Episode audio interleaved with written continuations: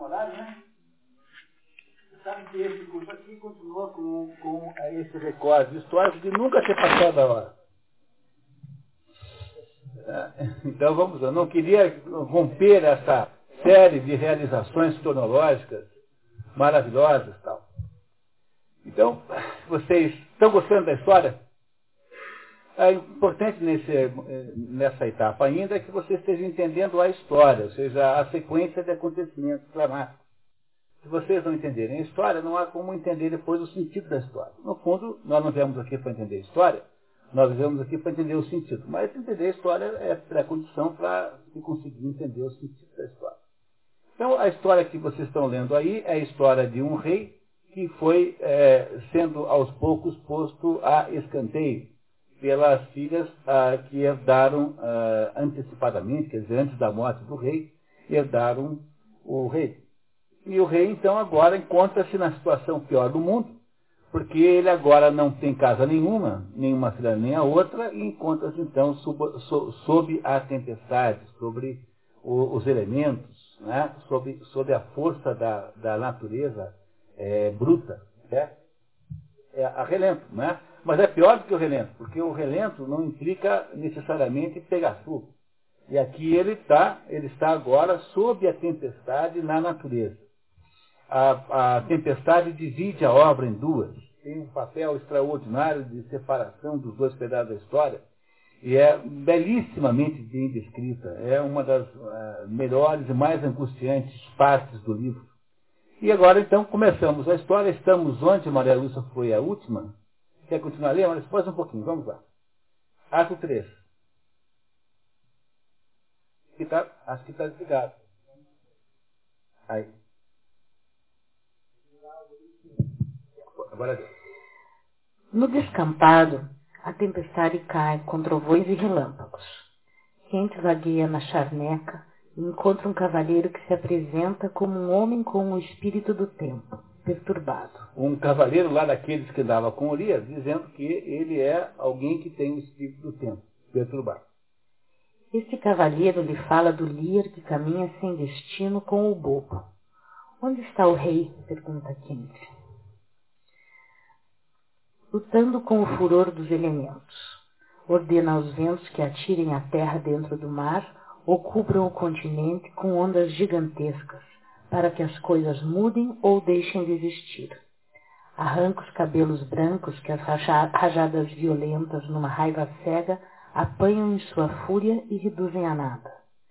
Do seu desprezível mundo de homem ele se agiganta, escarnecendo das voltas e revoltas do combate entre a chuva e o vento. Numa noite assim, quando a ursa esfaimada que amamentou os filhotes prefere não sair da toca, e o leão e o lobo, com o estômago roído pela fome, preferem conservar o pelo seco, ele corre com a cabeça descoberta, invocando o fim do mundo. O rei, o rei já dá nítidas é, sinais né, de que está enlouquecendo. Não é isso? Então o rei está lá gritando aos elementos no meio da chuva. Obrigado, Maria Lúcia. Tá, por gentileza. Clara, por favor.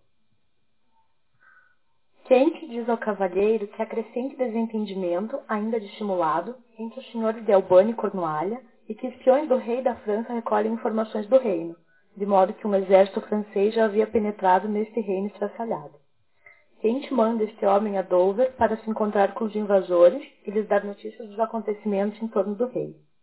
Entrega a ele um anel que pede mostrar a Cordélia, com prova, como prova. Como, né? Como? Botou um azinho ali. Como, como prova. prova da origem da mensagem saem procurando o rei. Então, só para entender isso, né? O Kent encontra lá uma, um, um cavaleiro e diz que para mandar, ele sabe que o Kent sabe sempre alguma coisa que os outros não sabem. Ele manda então esse cavaleiro avisar para as tropas francesas que o rei havia sido expulso para as filhas, né? E mandou o anel dele para que a Cordélia, que é a rainha da França agora, saiba que foi ele, Kent, quem mandou notícia. Tá? Continue, por favor. A tempestade não arrefece. Lear e o bobo andam a esmo. Lear discursa aos elementos. O secto de Lear reduziu-se ao bobo. Tá? O secto de Lear reduziu-se apenas ao bobo. Sopra vento até arrebentar suas bochechas. Ruge, sopra.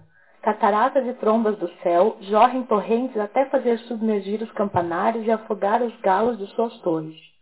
Relâmpagos de enxofre, mais rápidos que o pensamento, precursores dos raios que estraçalham o carvalho, queimem minha cabeça branca.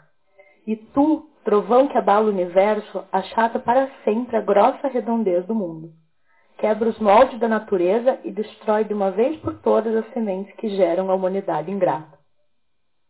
O bobo insiste em que o rei volte ao castelo. Entra, tio bonzinho, e pede a bênção a tuas filhas. Esta noite não tem pena nem de bobos nem de sábios. Lear continua. Arrota as entranhas, vomita fogo, alaga a chuva. A chuva, o vento, o trovão e o fogo não são minhas filhas. Elementos eu não os acuso de ingratidão. Nunca lhe dei, nunca lhes dei reinos ou chamei de filhos. Nunca me deveram obediência alguma. Portanto, podem despejar sobre mim o horror do seu arbítrio. Olhem, aqui estou eu, seu escravo, um pobre velho, débil, doente e desprezado. Mas continuo a chamá-los de cúmplices subservientes que se uniram a minhas duas desgraçadas filhas para lançar os batalhões do céu contra esta cabeça tão velha e tão branca. Oh, oh, é revoltante. Vocês conseguirem pegar o filme com o Laurence Olivier fazendo o papel de Elias, filme preto e branco, antigo, vocês irão ver uma das melhores, mais comoventes interpretações dessa personagem. É, no meio da charneca, completamente destruído, vagando a esmo e gritando insanidades, como está aqui agora, nesse momento, o rei. Muito obrigado, filho.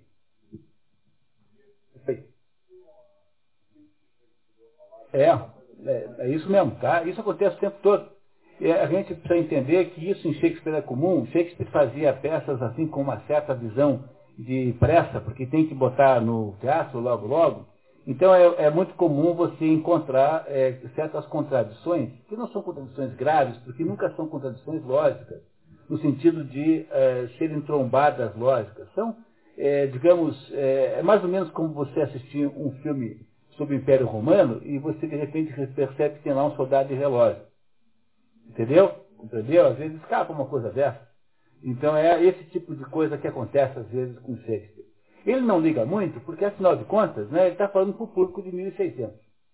Ele não, tem muita, não dá muita importância a isso, mas de vez em quando escapa. Mas nós vamos perdoar isso, afinal de contas, há um Shakespeare perdoa-se quase tudo. Né? Tá? Não, não, não será isso que irá empanar a obra. Tá? Então, é, nunca esqueço quando vocês, quando vocês se deparam com uma coisa assim, Nunca esqueça a Catedral de Chacro, em, na França, há uma igreja, uma catedral chamada Chacro, que tem uma torre diferente da outra. E a, a sua beleza justamente está na sua assimetria. Né? Da sua assimetria. Além do mais, eu, eu já dei a vocês uma definição, uma definição de beleza aqui, com muita utilidade para a vida. Beleza é tudo aquilo que envelhece bem. Então, se, a, se, a peça, se as peças de Shakespeare estão é, melhores com o tempo, é porque elas são belas em si, independente dos pequenos problemas que possam ter. Ah, então, de vez em quando tem esse probleminha aí. Continuamos, por gentileza, então. Professor. Quem te encontra dupla e exclama, salve, Senhor, estás aqui? Mesmo os seres que amam a noite não amam noites como esta. Diz também que a natureza humana não pode suportar essa aflição e esse horror. Em resposta, o rei Lear diz esperar que os deuses poderosos que desencadeiam esta, esse cataclisma sobre nossas cabeças descubram afinal seus inimigos. Quem se propõe ao rei abrigar-se numa cabana, a dois passos dali, enquanto ele volta àquela dura casa, mais dura do que as próprias pedras com que foi construída, exigir, exigir reconsideração, quem te conduz Lia e o bobo para a choupana? No caminho, o bobo faz uma profecia. Quando os pobres só falarem o que exalte, se cervejeiros não puserem água no malte, as damas ensinarem honra às freiras, homem de bem não ficar engalicado. Engalicado e envaidecido, exibido. É. Só ficarem os que andam com as rameiras não houver cavaleiro endividado, nem escudeiro vivendo na miséria. Todo processo for bem processado, não existir intriga deletéria, nem amigos do alheio no mercado. Avarentos contarem o dinheiro à luz do dia, decaídos e devassos não estiverem no mais alto grau da hierarquia. Aí este reino de Albion vai ser só o que é bom. Será esse o tempo que em viver verá, em, em que para andar os pés se usará. Merlino fará esta profecia um dia, pois eu vivo antes do seu tempo. Então, olha só, ele está dizendo assim, que Albion é Inglaterra, né? Albion é Inglaterra. Está dizendo que no dia em que né, tudo isso acontecer, então a Inglaterra será salva. No fundo, ele está fazendo aqui uma crítica ao seu tempo, ele quer que o, o público reaja, né? Uma, né, reaja a isso com uma provocação. Quem é que é Merlino? Merlino é esse Merlin da, do ciclo arturiano. Essa, lembra do Merlin? Todo mundo viu, a espada era a lei, né? Então tinha lá o Merlin, que é aquele, aquele mago do ciclo arturiano, que é do século X. Ele está escrevendo esse negócio em 1600, falando de uma sociedade que acontece no ano 600, 700 antes de Cristo. E está dizendo, portanto, que quem vai falar isso é o Merlin, que virá dali a 1600 anos, mas antes dele, agora no ano de 1600. Né? Então ele põe na boca do Merlin essa profecia, o bobo, né? É, dizendo que a Inglaterra só irá dar certo na hora em que essas coisas todas mudarem, ou seja, que melhorar a moral do país, que anda muito mal. A Pérsia da Albion é uma expressão de Shakespeare. Né? Para a Inglaterra, né? chamar a Inglaterra de Pérsia da Albion é, é uma expressão inventada por Shakespeare. Aliás, nenhum outro autor gerou tantas, eh, eh, tantas expressões que passaram a fazer parte do imaginário coletivo quanto Shakespeare. Hamlet deve ter gerado umas 20, essa que gerou umas 7, 8, 10, enfim, deve ter aí centenas de expressões que foram cunhadas por Shakespeare e que passaram a ser usadas hoje em dia sem que as pessoas lembrem da sua origem. Ah, como, por exemplo, chamar a Inglaterra de peste da Albion. O Shakespeare que inventou essa, esse apelido para Inglaterra. Pode continuar, por favor. Cena 3. No castelo, Gloucester e Edmundo conversam. O velho nobre, pedindo sigilo, conta ao filho bastardo ter sido proibido pelo duque e duquesa de Cornualha de ajudar Lear e ter recebido carta reportando que as ofensas que o rei agora sofre serão vingadas plenamente. Quem vocês votariam para ser o autor da carta? Quem é que tem aí nessa história potencial para mandar essa carta para o Gloucester? O Kent. Quem deve ter mandado a carta é o Kent, é a única pessoa possível. O Kent teria mandado essa carta. O conde diz que vai ajudar o rei secretamente. O rei, meu velho senhor, deve ser socorrido a qualquer custo. Coisas estranhas vão acontecer. Quando o pai sai, Edmundo decide denunciá-lo, revelando o conteúdo da carta. Este serviço merece recompensa e deve me fazer ganhar o que meu pai, o que meu pai perder. Isto é, o que tem. A sua queda é para o meu bem. Veja que canalha, né? Agora ele já deu conta do irmão. Agora ele não quer mais. É, o irmão já é dado como, né, como, como liquidado. Agora ele quer ficar com o título e com as terras do pai, né? o Edmundo. É isso que ele quer fazer agora. Muito obrigado, tá? Por favor. Chegando à cabana, na charneca, Lias diz que a tempestade lhe é menos dolorosa que a ingratidão filial. De dentro da cabana escapa a voz do pobre Tom. Braço e meia, braço e meia, pobre Tom. Começa um diálogo. Fujam! O demônio impuro está atrás de mim. Os ventos sopram pelos ramos pontiagudos do pinheiro. Hum, vai para tua cama fria desquentar. Isso tudo são expressões sem sentido que o, o Edgar, né, o pobre Tom, está dizendo para parecer louco. Está nu, seminu, falando coisas insanas. Também de, deste tudo, deste tudo a tua filha? É por isso que te encontras no estado? Quem dá alguma coisa ao pobre Tom? O desgraçado demônio me fez atravessar o fogo e as chamas, torrentes e redemoinhos, pântanos e areias movediças, colocou facas sobre o meu travesseiro, laços de forca em meu caminho, veneno de rato em minha sopa, e encheu meu coração de tanto orgulho que me achei capaz de montar um cavalo baio e atravessar a trote uma ponte com apenas quatro dedos de largura, perseguindo minha própria sombra como se fosse um traidor. Deus que conserve seus cinco juízos. Tom está com frio. Oh, Dade Dodu, Deus te proteja dos furacões, dos astros malfazejos e das pestilências. Uma caridade para o próprio Tom, atormentado pelo espírito do mal. Se eu pudesse pegá-lo agora aqui, ou então ali, depois ali, e ali, e ali. As filhas dele o reduziram a esse estado?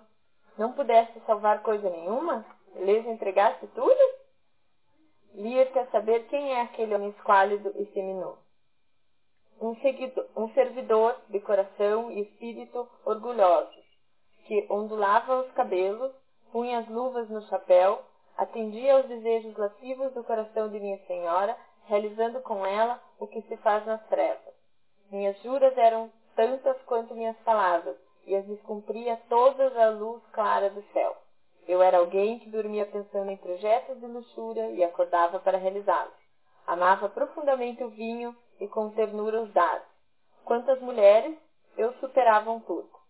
Falso de coração, fácil de ouvido, mão sanguinária, porco pela preguiça, raposa pela astúcia, leão na pilhagem, voraz como um lobo, um cão raivoso. O Edgar falando dele mesmo. Como ele, não, como ele não está louco, porque nós o sabemos, que ele nos contou, então é de imaginar que o Edgar tenha, pelo fato de estar lá atirado na charneca, sobre os elementos, ter percebido alguma coisa sobre a sua própria vida anterior. Não é isso? Tá? Então o Edgar fazendo aqui uma espécie de confissão né, de como a sua vida é. Muito obrigado. Rubens, por gentileza. Pois não. Estava lá escondido lá dentro. É o, é o Lia que chega, porque o quente vê a cabana, e tira o rei da chuva. Fala, vamos entrar naquela cabana. Quando eles chegam na cabana, encontram o Edgar. Que estava lá escondido, porque o Edgar morava lá no, no, no, na, na natureza, né? Ele havia saído e morava lá como um bicho, morava na natureza. Ao se deparar com a loucura do pobre Tom, Lear se descontrola. Estarias melhor na sepultura do que expondo teu corpo nu a tais extremos do céu? O homem é apenas isto? Observe-no bem. Não deves, não deve a seda ao verme, a pele ao animal, a lã à ovelha, nem seu odor ao amis, ao miscareiro. É, ah. O miscareiro é um tipo de animal que, que tem que desprende um, um, um, odor que se chama almisca. É um mamífero e que, que é do qual se retira as glândulas para fazer perfume. Então, o homem deve a seda ao verme, quer dizer, ao bicho da seda, né? A pele do animal qualquer animal, né? a lã a ovelha e o seu odor, ou seja, os seus perfumes ao almísca, que é essa, essa substância natural que vem de um determinado mamífero, chamado almiscareiro. Ah, aqui estamos nós três, tão adulterados. É ele, o Lear, o, o, o Tom, o Lear e o Kent, né? Tu não. Tu és a própria coisa. O homem sem os artifícios da civilização. É só um pobre animal, como tu, nu e bifurcado. Começa-se a despir-se.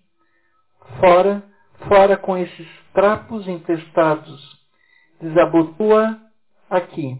Começa a arrancar as roupas. O, o rei parece, começa a parecer com o pobre Tom. Tá? Não é isso? O bobo rege. Titio, por favor, com calma. A noite não está boa para a natação. Chega é, Gloucester com a short. Não reconhece Kent nem Edgar. Vocês repararam que ninguém reconhece ninguém nessa história? É, é, igualzinho ao aquele filme, aquele seriado do Zorro, porque lá naquela, lá em Los Angeles, só o Diego de la Vega e o Zorro que usam bigode. E aí o Sargento Garcia também, o Sargento Garcia não dá para confundir. Eu fico, tão, eu fico tão indignado com aquele negócio, não é possível uma coisa dessa. Só quem tem bigode é o Diogo de la Vega e o Zorro, nunca ninguém reconhece o, o, o, o Zorro do Diego de la A mesma coisa aqui, nunca ninguém reconhece ninguém. Repararam que nunca ninguém reconhece ninguém? Agora entra o, o, o Gloucester, não reconhece nem o Kent e nem o filho. Né? Estavam ali os dois. Muito bem. Não reconhece. não reconhece Kent nem Edgar, que se apresenta como o pobre Tom que se alimenta de rãs, de sapos, salamandras, lagartos e lagartixas. Gloucester convida o rei a voltar, apesar da proibição das filhas. As filhas querem sua morte. Ah, o bom amigo Kent. Bem preveniu o pobre desterrado. Lembra quando, dona Lígia, quando o Kent disse, ó, oh, você vai acabar, né, é, mandando, pagando a doença e despedindo o médico. Lembra? Então, o pobre Kent desterrado, que o Gloucester não sabe que é que está ali com eles, né, havia prevenido que ela faria exatamente o contrário do que devia fazer. Em vez de dar para a Cordélia, deu para as outras duas filhas. A tempestade continua. Cluster eh, conduz o grupo para sua propriedade, mas Lear não quer abandonar Edgar e chama de filósofo e sábio tebano. Eu vou com ele, não quero me afastar do meu filósofo. Todos partem para o castelo do conde. Para o conde de Gloucester, né? Muito obrigado. Obrigado, Rubens. Por favor. Está todo mundo entendendo a história? A sequência? Então tá bom. Cena 5. Em um aposento do castelo do conde, Edmundo, Edmundo envenena Cornualha contra Gloucester. Filho, pai dele, pô. Que o duque agora classifica de ser detestável. Hipocritamente, Edmundo mostra a carta dizendo se o que contém este papel é verdadeiro, o senhor tem nas mãos um assunto muito grave e jura lealdade a Cornualha, por mais doloroso que este conflito seja para o meu sangue. Cornualha diz que Edmundo encontrará nele um pai mais amoroso. Não há nenhuma personagem Shakespeare, nenhuma tão vil, tão baixo, tão uh, absolutamente canalha quanto esse Edmundo. Esse Edmundo é o, o arrematado canalha, digamos assim. É a pior personagem de todas as personagens más que Shakespeare inventou. Esse é o pior de todos. Então, algum mérito deve ter, né? Mas não é muito grande, não. Tá? Pode continuar. Cena 6. Kent, Gloucester, Edgar, Lear e o Bobo chegam a uma granja perto do castelo, onde ficariam escondidos. Depois que o conde sai para tomar providências, o Bobo interroga Lear. Por favor, titio, me diz, um louco é um nobre ou um plebeu? Um rei, um rei. Não é não, é um plebeu que tem um filho nobre, pois é um plebeu louco quem faz o filho mais nobre do que ele. Que é o que fez o Lia delira e organiza um tribunal para julgar as filhas, atribuindo papéis aos presentes. Kent conclui que o rei perdeu a razão. Gloucester volta com uma liteira dizendo que o rei deve partir com urgência para Dover. Se demorarem mais meia hora, a vida dele, a tua e de todos decididos a defendê-lo estarão irremediavelmente perdidas. Partem todos, menos Edgar. Muito obrigado. Tudo bem? Quem é que está na vez? Cena 7. Num aposento do castelo, Cornualha, Regana, Gônero e Edmundo confabulam sobre a pretensa traição de Gloucester. Manda os servidores procurar o traidor, prometendo cruel vingança. A traição seria uh, ele ter recebido aquela casa em que estaria escrito ali que haveria uma. Uh, que o rei seria vingado. É, é isso que eles chamam de traição. Entra Oswaldo dizendo que Lear e mais 35 ou 36 de seus cavalheiros Está errado que é cavaleiros, aí é cavaleiros, tá? tá. não são cavaleiros, são cavaleiros com L e sem H. Haviam partido para Dover, onde se gabam de ter amigos armados. Lote trazido pelos empregados, ao chegar, lembra-os de que são seus hóspedes. Os servidores, sob ordens de Cornualha e Regana, o amarram numa cadeira. Regana puxa-lhe a barba, uma barba tão branca e tamanho uma barba tão branca e tamanho traidor. Interrogado, Gloucester explica porque havia mandado o rei a Dover. Porque eu não, que, é, porque eu não queira ver as tuas... Não, é, queria, tá? Porque eu não queria ver as tuas unhas cruéis arrancarem os olhos do pobre velho, nem ver tua feroz irmã cravar os dentes de chacal em tua carne ungida, como uma tempestade como aquela que sua cabeça nua suportou na noite negra como o inferno O mar ter-se-ia levantado e apagado o fogo das estrelas. Ele, porém, o grande coração envelhecido, aumentava com suas lágrimas a chuva que caía. Se os lobos uivassem à tua porta com aquele tempo horrendo, terias ordenado, bom porteiro, gira a chave, descendo qualquer crueldade em noite assim.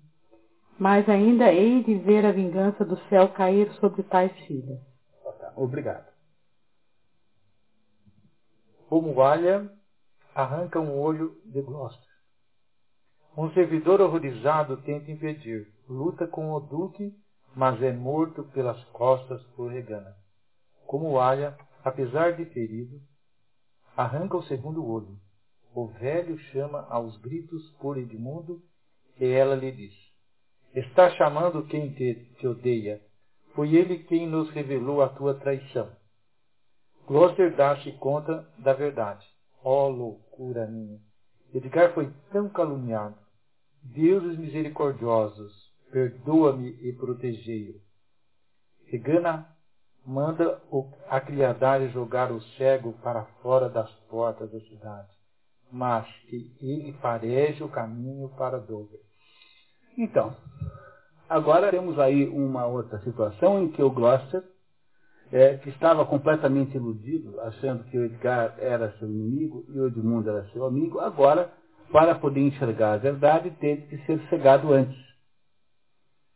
Então, o Gloucester é cegado dos dois olhos, e então, depois de ter cegado dos dois olhos, é que ele descobre toda a trama. Então, toma, toma consciência da verdade depois que não tem mais olhos, só vê quando não pode mais ver. É é, e aí, com isso, o Gloucester agora iniciará o seu próprio, é, o seu próprio passeio pela tempestade, a sua própria imigração, a sua própria migração pelo, pelo mundo duro e cruel, como o, havia feito o rei um pouco antes. Muito bem. É, quer ler mais um pouquinho? Edgar encontra é, cena, cena 1. Um, um. Edgar encontra o pai cego sendo conduzido por um velho mendigo pelo descampado. Gloucester diz ao seu guia que quer continuar sozinho. O senhor não enxerga o seu caminho. Vai ver agora uma belíssima é, é, auto, uma declaração de, de ter compreendido alguma coisa. Pode ver. Já não tenho caminho, não preciso de olhos. Tropeçava quando via. Sucede muitas vezes. As vantagens que temos nos fazem descuidados, e são nossos defeitos que nos trazem vantagem. Ó, oh, caro filho Edgar, vítima do ódio de teu pai enganado. Se eu pudesse viver para te, te ver com meu, com meu tato, juraria ter recuperado meus olhos. Avisado pelo velho da presença de um maluco, que é Edgar, Glosser medita. Na tempestade da noite passada vi um tipo assim que me fez refletir que o homem não é mais do que um verme. Lembrei-me de meu filho, embora meu sentimento lhe fosse pouco amigo. Desde então aprendi muito. Somos para os deuses o que, nos, o que as moscas são para os, para os meninos. Matam-nos por brincadeira. Só por brincadeira. Esse pedaço é extraordinariamente expressivo porque ele é a declaração da tragédia grega. Para a tragédia grega, a vida humana é isso mesmo. Nós somos aí moscas que os deuses brincam, então, em nos, matar só porque querem se divertir e fazer pequenos jogos lá no Olimpo. É nesse momento, então, que o Shakespeare presta um tributo à ideia da tragédia, muito embora é preciso que vocês sempre saibam que isso aqui não é uma tragédia. Isso aqui é o que nós chamaríamos modernamente de drama. Drama e a tragédia não são a mesma coisa. São formas artísticas completamente diferentes. A tragédia, todo mundo faz tudo bem, tudo certo, e os deuses nos matam mesmo assim. No drama, não.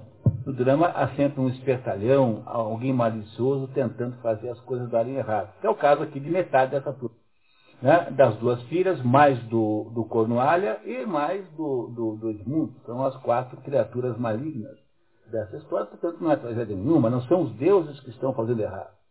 Quem está fazendo errado é o Edmundo que quer usurpar. Compreenderam a diferença? Tá? Na, na, na, tragédia não tem ninguém fazendo assim. Quer dizer, as personagens trágicas fazem aquilo que é o seu dever, que é a sua obrigação.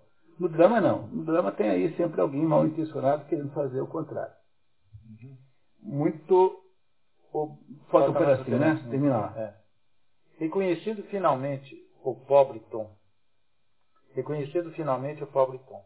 O camarada que anda nu pede ao velho que deixe o louco guiá-lo até Dover, dizendo: Desgraçado o tempo em que os, em tempo, o tempo em que os loucos guiam os cegos. Que maravilha, né? Desgraçado o tempo em que os loucos guiam os cegos. Isso ficou para a posteridade, até hoje dá para usar. Né? Você pode usar, fazer um relatório na sua empresa para comentar o desempenho do seu chefe. Assim, ah, desgraçados os tempos em que os loucos dirigem. Bom, não faço isso, tá? estou brincando, tá?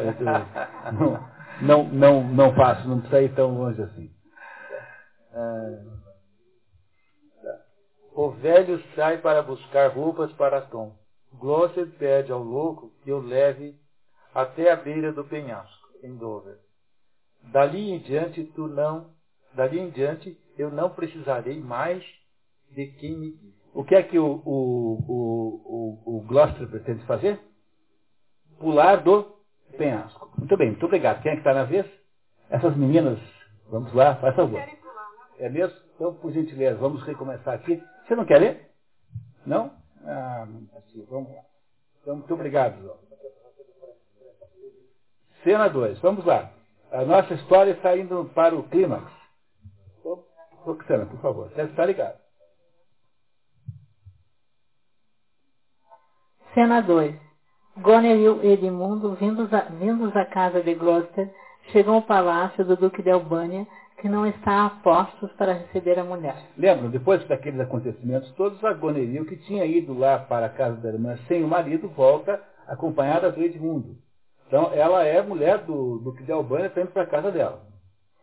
Osvaldo, perguntado por Goneril, diz que seu senhor está mudado. O que deveria lhe desagradar parece que lhe agrada. O que deveria lhe agradar ofende-o.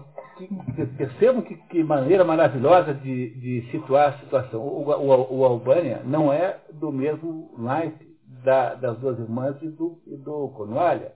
Como é que Shakespeare nos conta isso?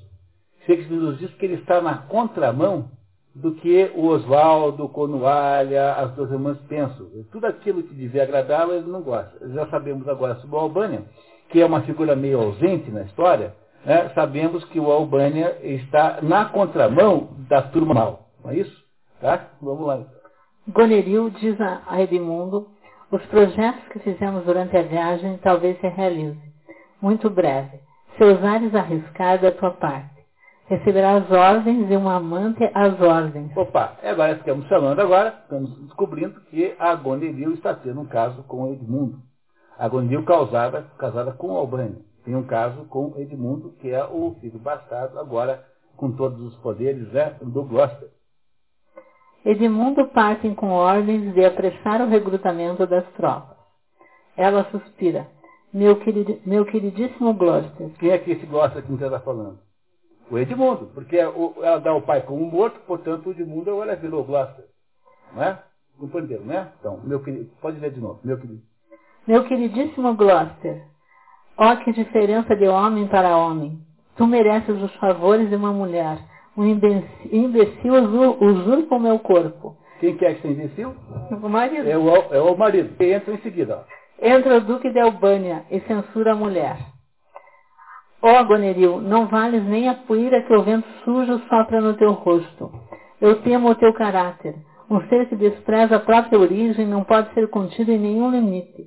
Aquela que por si mesma se arrebenta e se esgalha do seu tronco vital há de murchar, por força, e ser atirada ao fogo como coisa morta. Muito bem, sabemos agora que o Albânia é, é, ele, é ele está contrário aos planos das duas irmãs e do Cornualha. Né?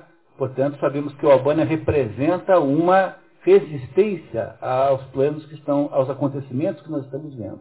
Muito obrigado, tá? Anatólia, por favor. Albânia acusa as irmãs de serem tigres, não filhas, e de enlouquecerem com o pai. Se os céus não enviam rapidamente seus anjos vingadores para reprimir tão vis ofensas, o caos virá. Os homens se entrevorarão como monstros do abismo. Gunneril chama-o de homem de fígado de leite. Quer dizer, é, molinga, né, covarde. E pergunta, onde está teu tambor? Dizer, onde é que você está com, onde é que está teu exército para atacar os franceses que vão, que estão querendo nos derrubar? Albânia responde, contempla-te a ti mesma, demônio. A deformidade própria do diabo é muito mais horrenda na mulher. Viu só? É isso mesmo, bem certo. Ela o chama de tolo inútil. No meio da discussão, chega o um mensageiro com a notícia da morte de Cornualha, como consequência do ferimento recebido no episódio da mutilação de Gloucester. Lembra que ele luta com o empregado e é ferido? Pois acabou de morrer o Cornualha. Goneril não gosta da notícia porque a irmã, agora viúva, mora com o seu Gloucester. O edifício de minha fantasia pode desmoronar, tornando minha vida odiosa. Albânia quer saber onde estava Edmundo quando tal violência fora cometido e fica sabendo da traição do bastardo. Albânia declara, Gloucester, eu vou viver para agradecer o amor que demonstraste pelo rei e para vingar os teus olhos. E esse Gloucester agora é o velho, tá? Compreenderam? A Goneril fica muito aborrecida porque agora a outra é viúva e está lá morando perto do Edmundo, com quem ela, de quem ela é amante.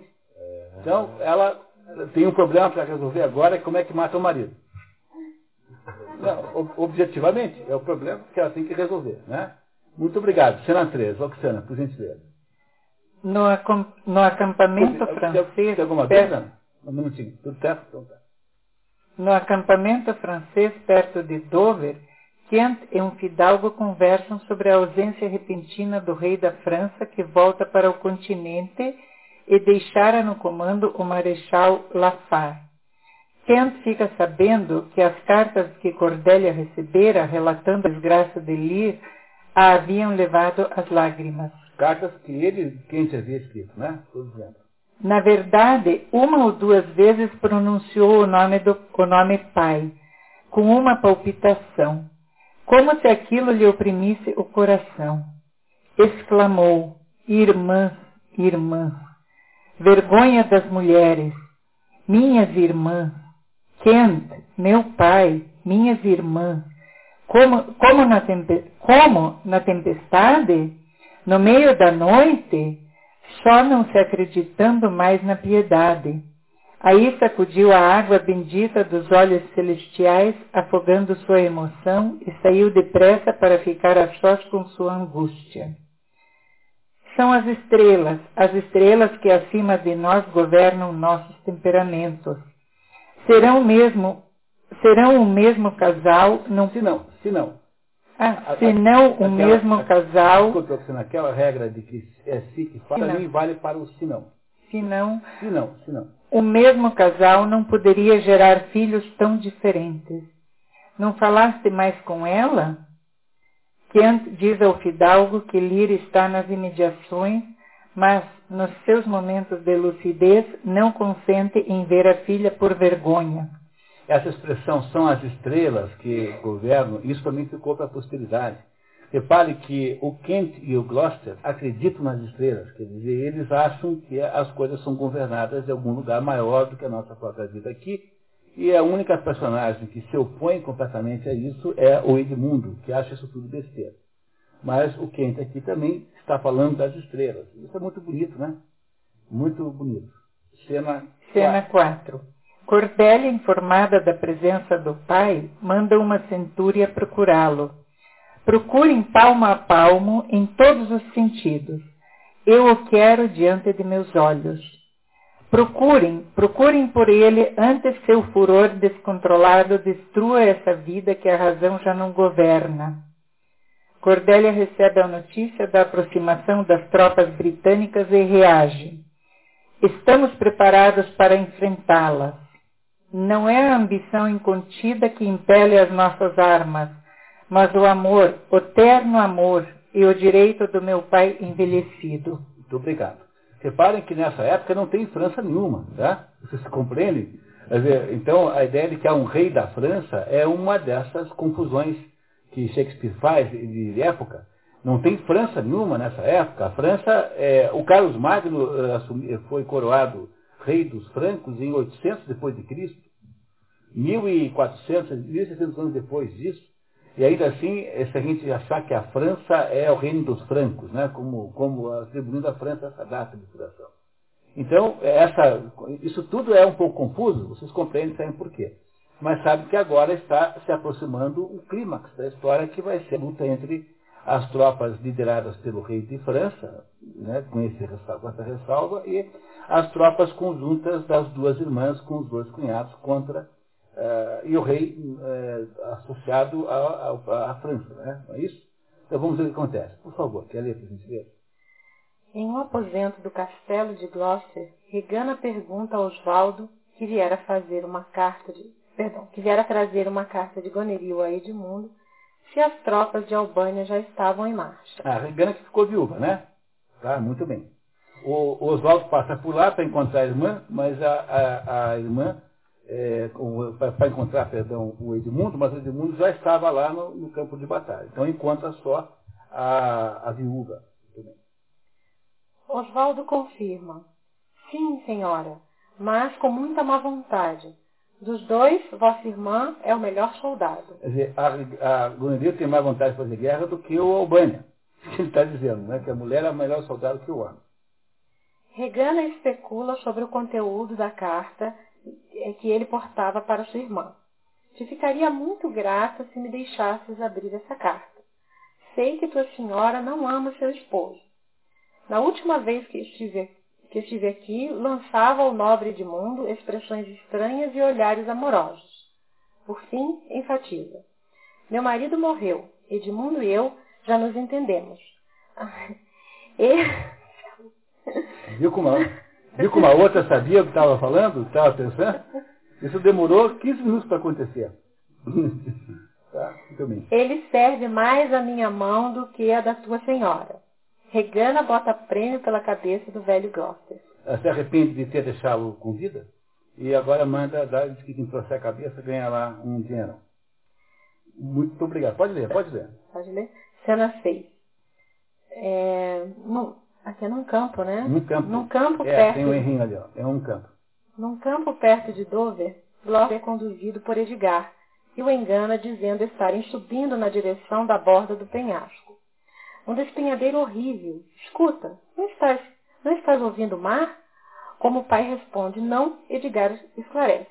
Bem, então é porque teus outros sentidos se alteraram com a dor dos teus olhos. Edgar comunica ao pai terem chegado ao limiar do precipício. Não quero olhar mais, senão me dá vertigem. Perco a visão e posso me precipitar no abismo. Gloucester pede pede para ser colocado na borda e diz, ó deuses todo-poderosos, renuncio a este mundo e sob os vossos olhos me despojo, resignadamente de toda a minha aflição. Despede-se do louco, salta para frente e cai da altura do próprio corpo. Alguns minutos depois, Edgar, fingindo ser outra pessoa, pergunta-lhe quem ele é, quem é ele e comenta a incrível queda que ele teria acabado de sofrer. Ok, muito obrigado. Tá? Como ele, não, ele é cego, não sabe nada, né? ele deve estar muito perturbado. Então, o, o Edgar quer que ele perca, faça a experiência de perder a vida para valorizá-la novamente. É a tempestade do Gloucester equivalente à tempestade do rei. Entenderam? Tá? Muito bem. Continuando. Luiz, a gente Mesmo que fosses feito só de teia de aranha e penas de ar, deverias ter te esborrachado como um ovo caindo dessa altura gigantesca. Mas tem peso, tens peso considerável, e no entanto respiras, não sangras, falas, estás são e salvo.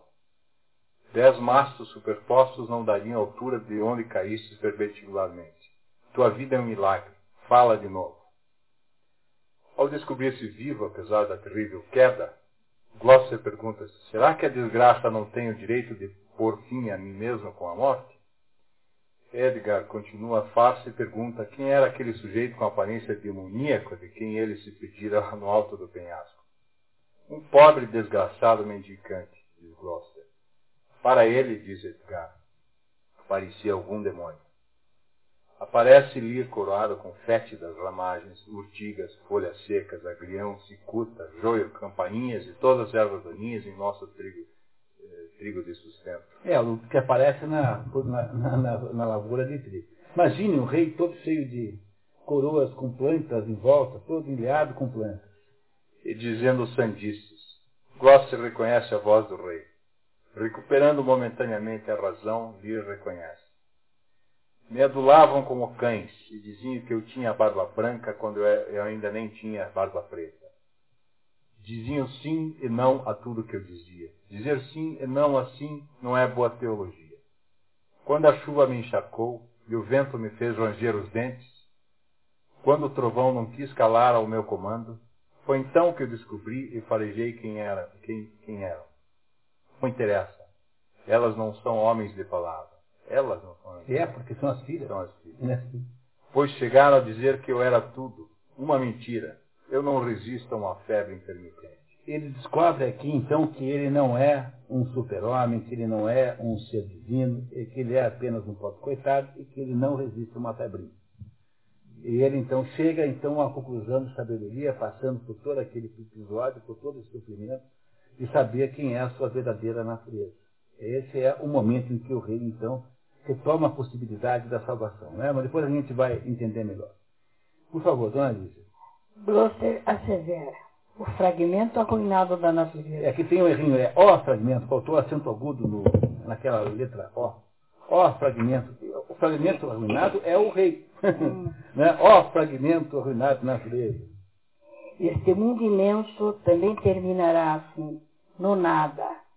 Lia percebe que o conde não tem mais olhos, mas diz a ele, e este desafio? Repara sobretudo na caligrafia. Glosser argumenta, como? Com o buraco das órbitas?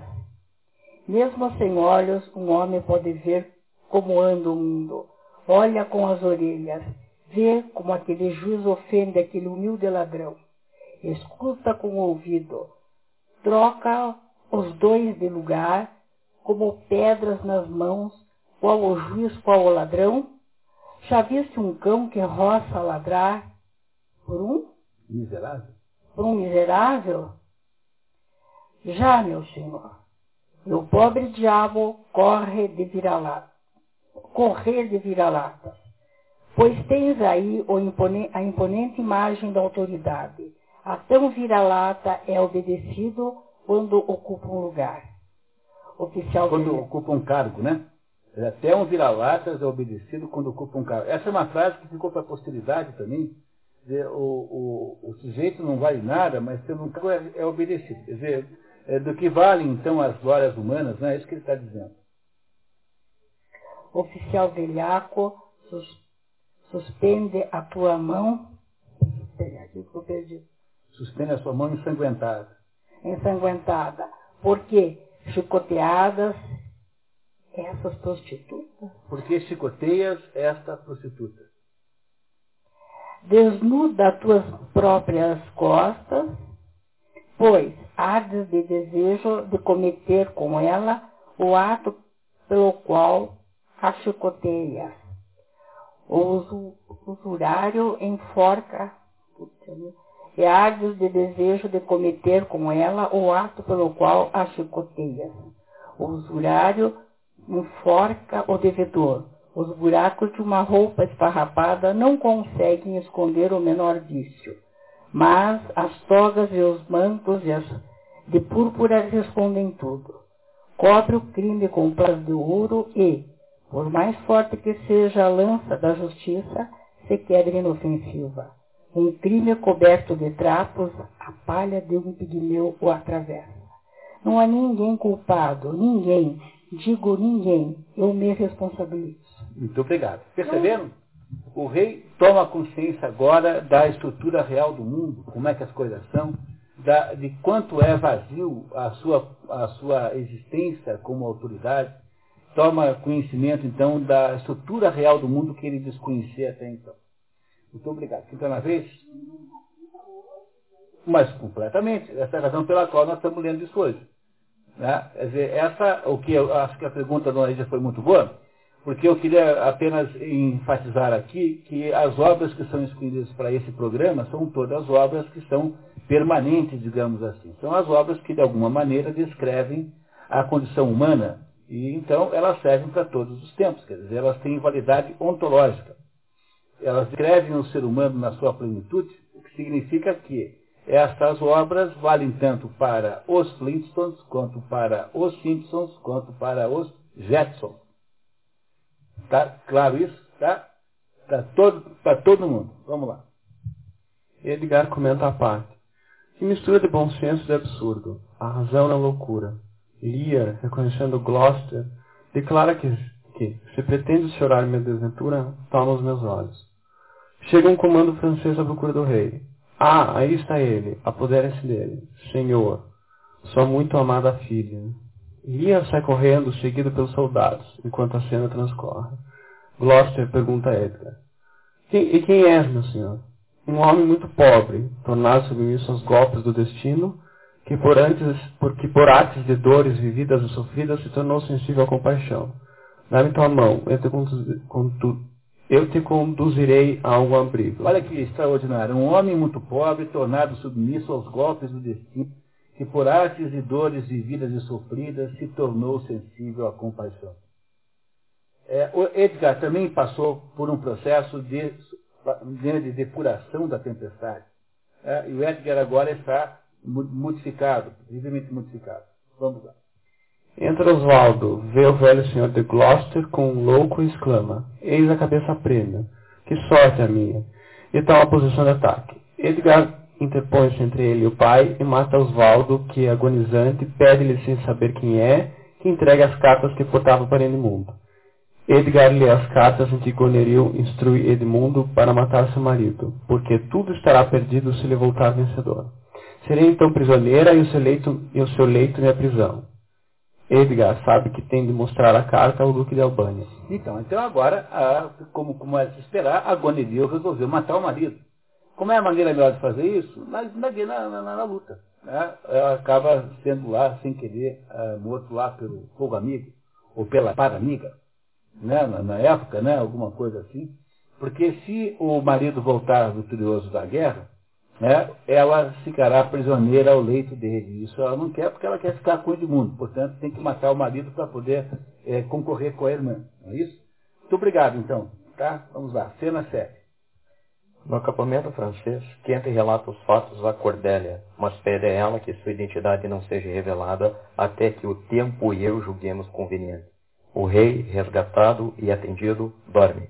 Cornélia pede aos deuses que restabeleçam a harmonia na cabeça delirante deste pai transformado em criança.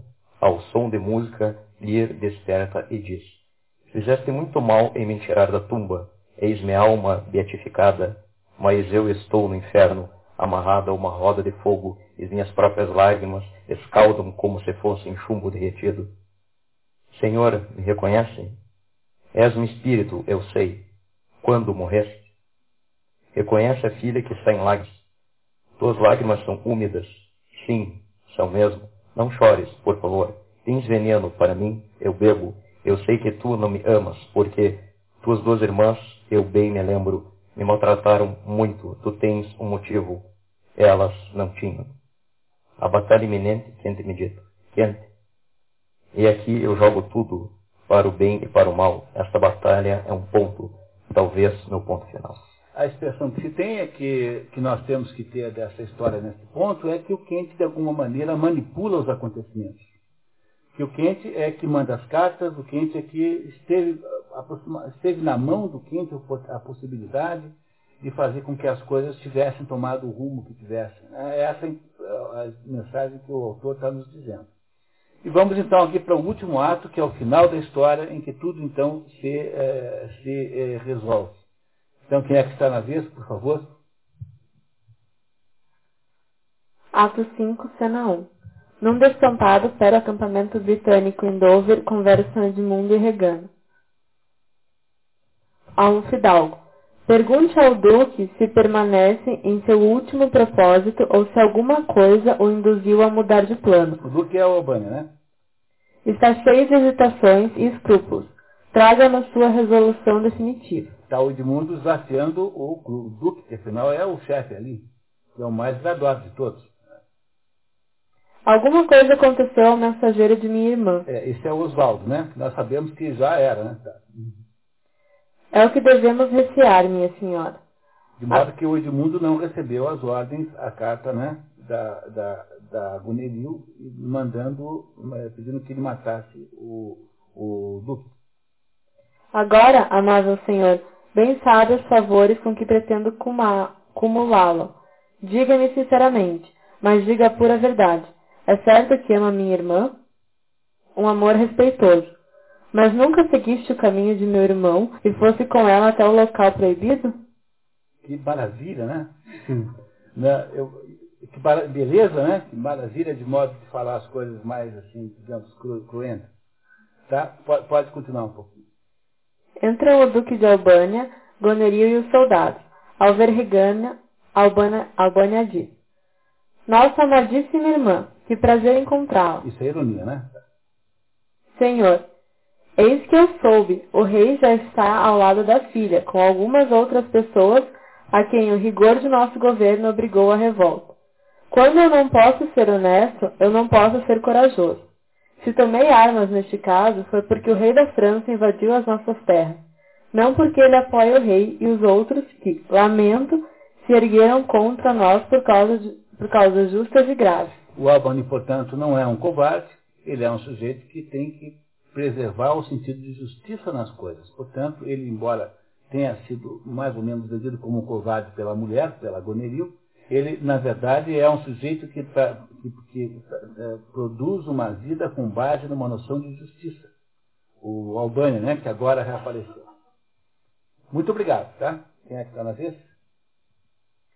Saem para planejar a batalha, mas no caminho são interceptados por Edgar, que diz ao Duque: Antes de começar a batalha, abra esta carta, que a fortuna te assista. Que carta é essa? É a carta da Goneril para o Edmundo, dizendo para o Edmundo matar o, o Albânia, que acabou de interceptar a carta. Né? Tá claro para todo mundo isso. Tá? Aquela que o Edgar tomou quando matou o Oswaldo. Enquanto isso, Edmundo medita no fato de ter jurado amor a ambas as irmãs e não poder ficar com ambas. Imagina que Goneril irá arrumar um modo de matar o marido e decide não perdoar Lia e Cordélia, no caso de os britânicos vencerem. Cena 2. A batalha é travada e os franceses perdem. Lia e Cordélia são feitos prisioneiros. Edgar propõe ao pai fugir. Ele se recusa e o filho lhe diz, o quê? Outra vez pensamentos sombrios? Os homens devem aguardar a hora de sair deste mundo com a paciência com que esperam a hora de entrar nele. Estar preparado para tudo. Venha. Essa expressão está preparado para tudo repete-se em Hamlet, em que Hamlet diz, readiness is all. Tá? Estar preparado é tudo. É uma expressão é, costumeira em Shakespeare. Hamlet também diz isso. É, vocês lembram, né, em janeiro. A gente... Pode continuar, por favor. Cena 3. No campo britânico, Edmundo entra triunfa triunfalmente, trazendo Lear e Cordélia, e manda isolar os prisioneiros até a definição do seu destino. Lear aceita o seu destino, dizendo que sobre tais sacrifícios os deuses espalham incenso. Muito obrigado. Agora vem um pedaço absolutamente magnífico, que é Lia eh, consolando a, a, a filha né, sobre a possibilidade dos dois ficarem presos o resto da vida ou morrerem então, isso é absolutamente comovente e bonito. Para Cordélia. Vem, vamos para a prisão. Nós dois sozinhos cantaremos como pássaros na gaiola. Quando me pedires a bênção, me ajoelharei, eu me ajoelharei e te pedirei perdão.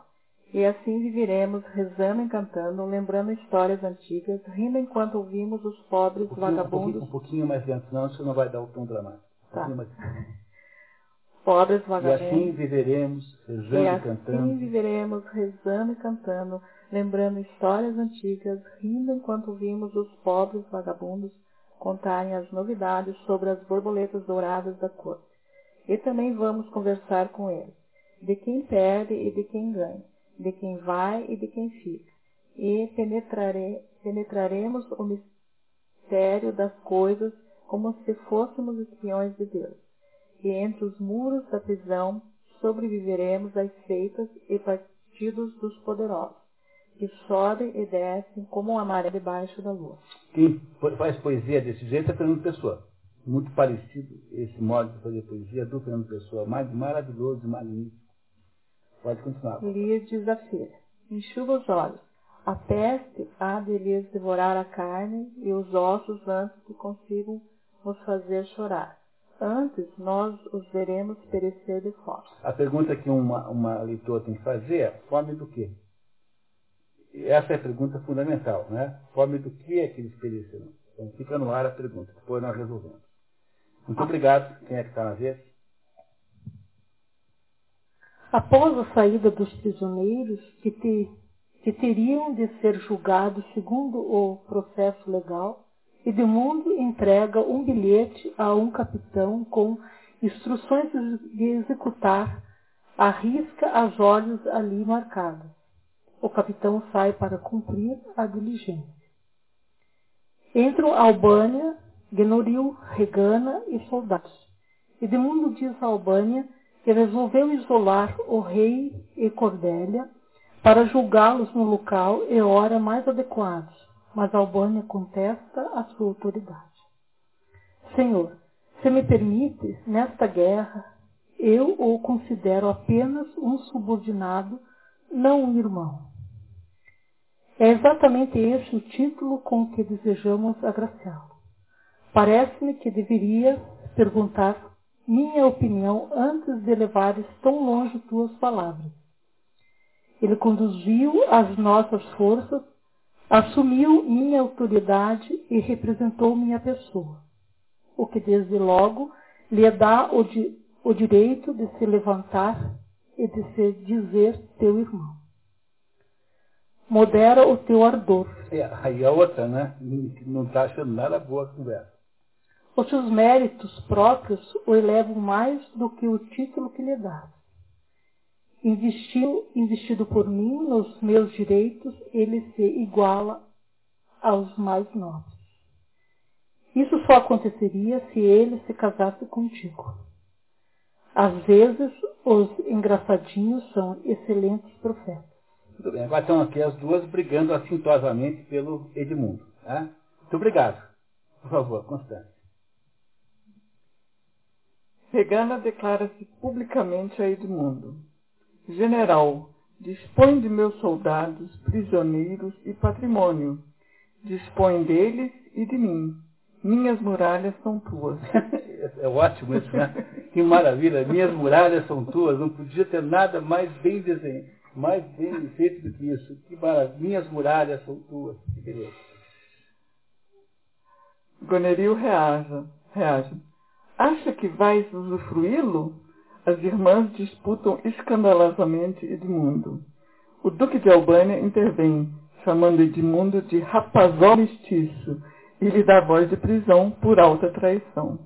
Acusa Goneril, sua mulher, de serpente dourada e desafia a cunhada.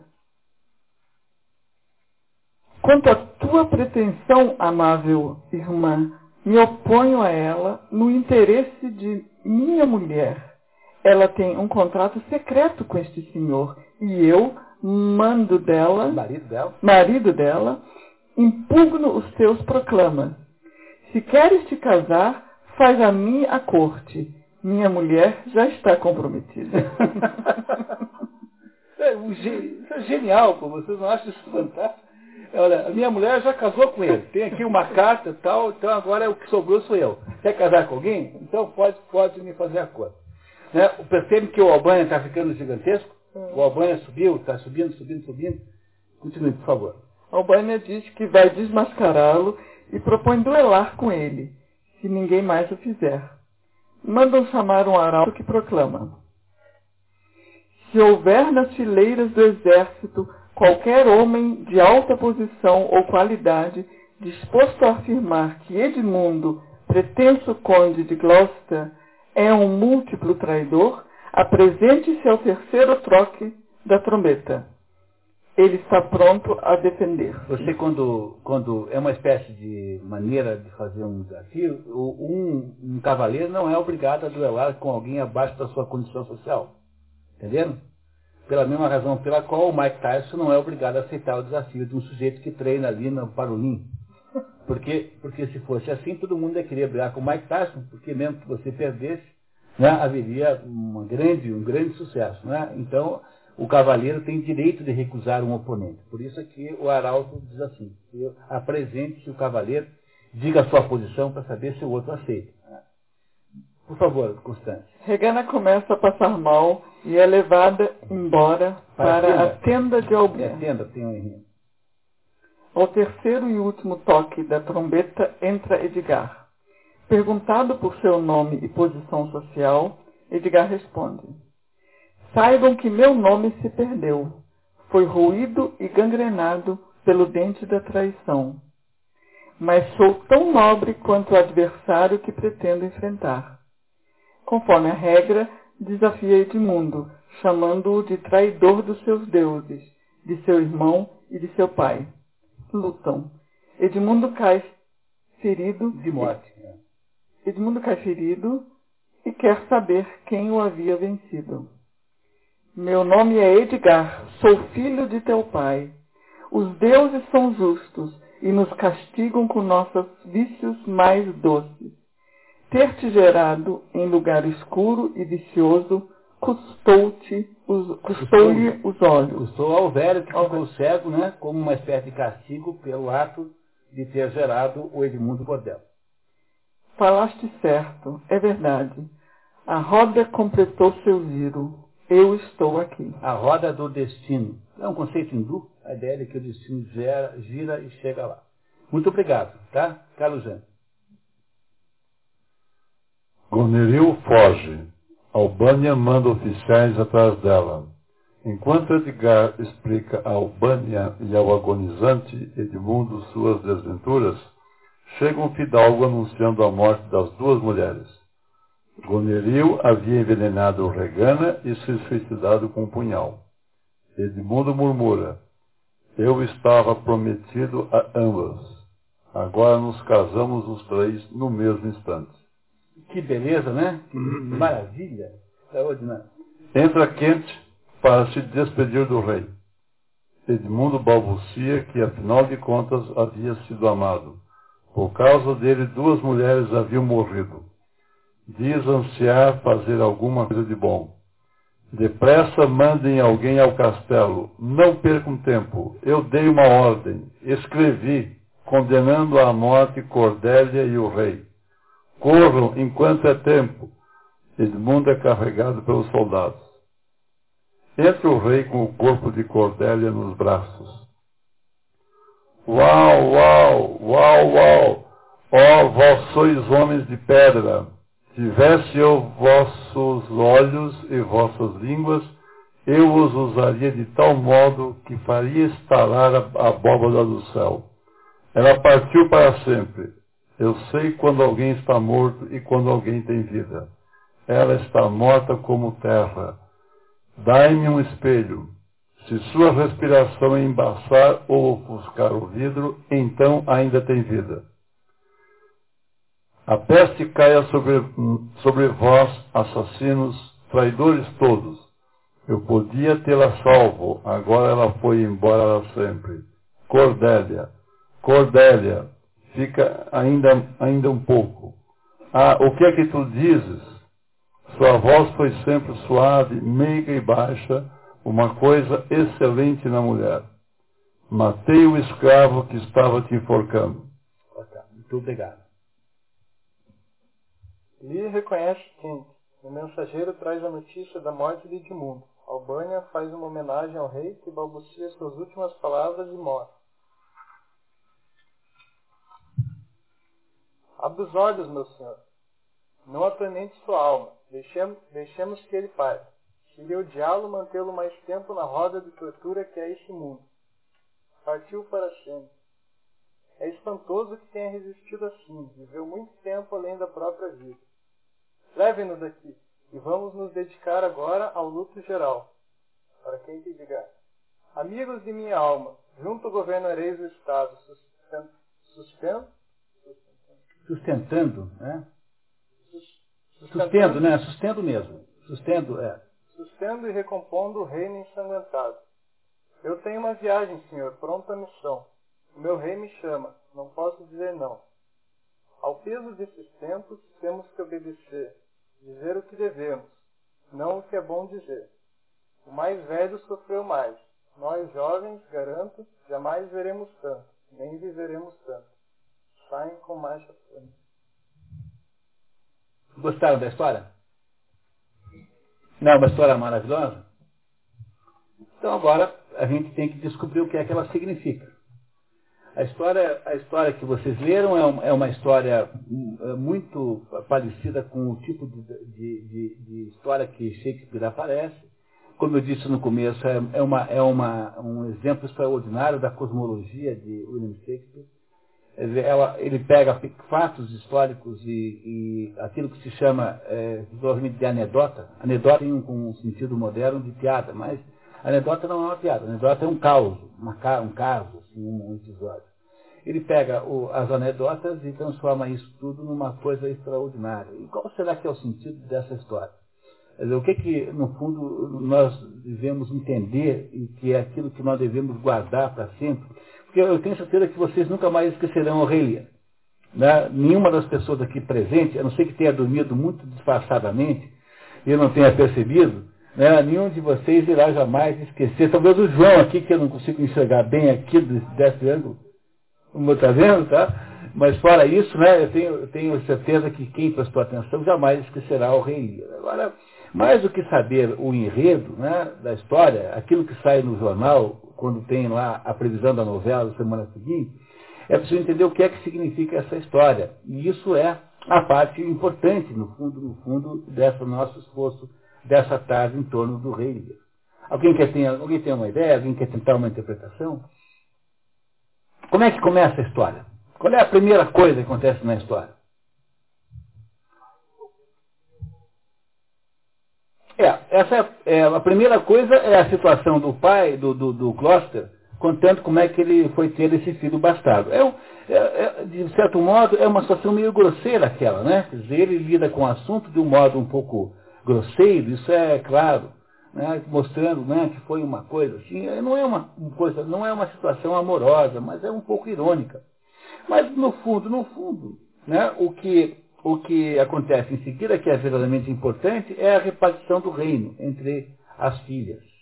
E aí então nós vemos uma cena ridícula em que um rei fica fazendo uma brincadeirinha de pedir, né, é, condicionar uma repartição de uma coisa dessa a, a, a, uma declaração de amor falsa.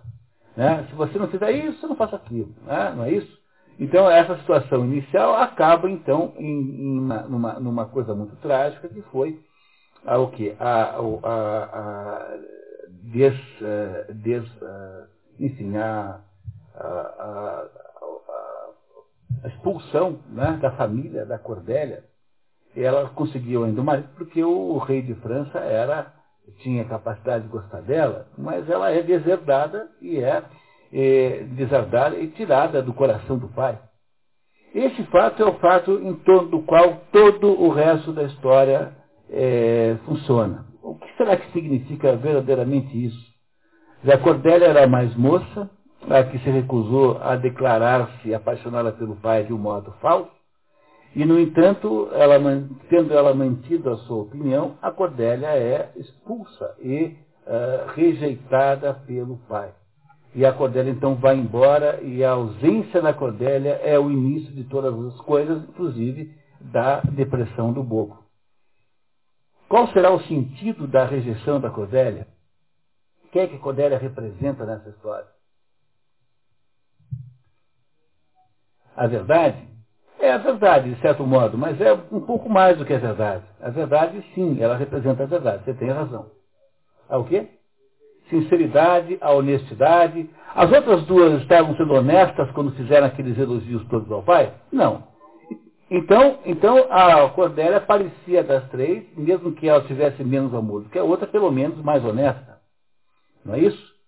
Né? Então, o que é logo de início é um ato de, de, de sinceridade que é punido com uma rejeição.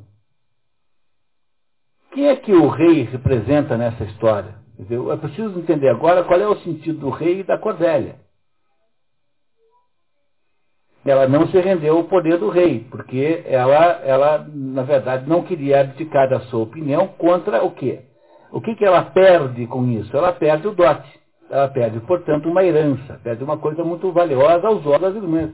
Tanto é que as irmãs dizem para ela assim, olha, você tanto fez para não ter o que você não tem agora. Então, azar seu. Dizer, ela não submete a sua opinião a uma chantagem, que o que o rei estava fazendo não era uma espécie de chantagem que o rei fazia. Isso parece uma coisa sábia da parte de um rei? Não, né? Não parece uma coisa. A impressão que vocês têm sobre o Lia nesse primeiro momento é uma impressão positiva, uma impressão negativa. É uma impressão. É, não, não parece uma coisa muito inadequada que um rei faça uma coisa dessa. Faça, não parece uma coisa de criança, não é a criança que faz isso. Uma coisa imatura. Mas isso que pode ter acontecido. Mas não é uma coisa bem feita, não é? Não pareceu a vocês que isso foi bem feito? que o rei parecia justo, equilibrado, sábio. Não, pareceu o contrário, que o rei era tudo totalmente o contrário disso. No entanto, quem é que parece justo, sábio e honesto? Quem? Ah, não. Dar feito depois, agora no começo. A Cordélia. A Cordélia parece ser sábia e justa, enquanto que o rei parece ser imaturo, infantil e irresponsável. Parece infantil. Parece infantil, não é isso? Mas havia alguém que eu amava. Quem era? A Cordélia. Quem mais? O Kent. O Kent ama de fato o rei. Tanto é que ele sendo expulso de modo vergonhoso, humilhante, mesmo assim ele volta. E eh, claro que o rei, o rei não reconhece, mas isso ninguém reconhece ninguém. É esse fenômeno Diego de la Vega Zorro, né? Esse fenômeno incompreensível que um dia eu vou descobrir como é que se explica uma barbaridade dessa. Né? Mas. tá certo. Deve, deve ser essa a razão, não é? Muito bem. Também, por outro lado, a ideia de que há um irreconhecimento generalizado parece ter alguma utilidade nesse, nessa, nessa trama. Parece que há uma espécie de alinhamento, as pessoas não se reconhecem, mas pode não ser um, apenas um, uma maneira de escrever, mas pode ter aí algum sentido oculto, pode significar alguma coisa. Mas mesmo que nós não saibamos a resposta para isso, a verdade é que esta história começa com dois rompimentos extraordinários. O primeiro rompimento é o rei que rejeita a filha, e o segundo rompimento é o Edmundo que rejeita o pai. Vocês percebem que o Edmundo e o pai fazem o mesmo processo com o sinal trocado, porque o pai né, é que é abandonado pelo Edmundo. Mas o que é o Edmundo? É, o, que, o, que, é que é rejeitado em final de contas? Né? O que é que o rei Lira rejeita porque não consegue mais enxergar nada? Dizer, um sujeito que está naquele grau de confusão existencial não enxerga o que a Cordélia significa e representa. Do mesmo modo, no fundo, o rei, ao fazer isso, de alguma maneira, se, se parece muito com o Edmundo rejeitando o pai. Dizer, o Edmundo quem é? É o filho que não admite a possibilidade de não ser agraciado com a herança. Dizer, o que, que o Edmundo é? O Edmundo é o modelo absolutamente claro do homem caído, que não admite o fato de que não pode ter o céu. Porque o Edmundo é o filho ilegítimo, aquele então que, declara, que percebe que a sua situação, o seu status existencial, é um status de negação. Ele não receberá nada. Quem receberá é o outro. Então a única maneira que tem do Edmundo conseguir receber alguma coisa é destruindo a legitimidade do outro. Ou seja, é preciso implantar uma nova ordem para que o Edmundo possa ser o herdeiro daquilo que ele quer ser. A ilegitimidade dele impede, a não ser que ele possa implantar alguma ordem nova, que é o que ele decide fazer. Ele decide transformar, é, virar o jogo a seu favor. Ele não acredita que possa existir alguma coisa que o céu estabeleceu, porque ele não acredita no céu. Ele acha que isso tudo são crendices e que, no fundo, é a mão forte do sujeito quem faz o seu destino. Ele então encontra-se na posição de produzir os atos que irão, irão fazer com que o céu sorria para ele é, contra todas as tendências desse mundo em que ele é apenas o rejeitado. O que acontece no primeiro momento dessa história é uma rebelião contra o espírito. A Cordélia representa o espírito. Ela representa a bondade, representa a abnegação, ela representa as coisas que não são desse mundo, ela representa os valores abstratos e completamente desassociados das coisas da posse, do mundo concreto, da propriedade. O rei, quando se revolta contra o espírito, ele representa simbolicamente a rebelião do homem contra o Criador, a rebelião do homem material contra o homem espiritual. A, a, no fundo, no fundo, é a situação da queda, a situação bíblica da queda, com muita clareza. E essa rebeldia se manifesta em, tanto na trama principal, que é do rei Lia revoltando-se contra a filha, e, e, rejeitando o espírito ao rejeitar a filha, como na subtrama, que é a trama menor, em que o Edmundo rejeita a condição de ilegitimidade e então precisa destruir aquela legitimidade para que a ilegitimidade torne-se legítima. Qual é o resultado concreto dessa, dessa, o resultado concreto prático desta rebelião? Tudo começa com uma rebelião. A rebelião macro, que é a do rei contra o espírito, e a rebelião micro, que é a do Edmundo contra o seu pai. Qual é o resultado concreto disso? É o quê? O caos absoluto que se estabelece. Mas e quem é que vem governar o caos? Quem governa o caos são as duas filhas com o Cornualha, porque o Albany não governa o caos, porque o Albany desaparece. Repararam que ele some completamente da trama? Ele, ele está ausente, ele não está presente no caos. O caos é organizado por essas duas e pelo Cornualha. Nós sabemos que esse caos existe porque nós sabemos aí pela trama que começaram a haver, por exemplo, é, aí é, rumores de que há desentendimento crescente entre os dois, ou seja, ali mesmo está crescendo uma espécie de disputa pelo poder, ali dentro, entre os próprios é, herdeiros, né? os dois casais herdeiros.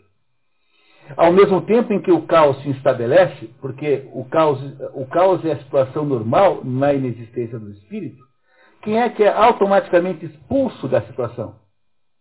O Kent, a Cordélia e o Lear. Todos esses três são expulsos, o Lira um pouco depois, mas automaticamente quem é expulso? O Kent, a Cordélia e o Edgar.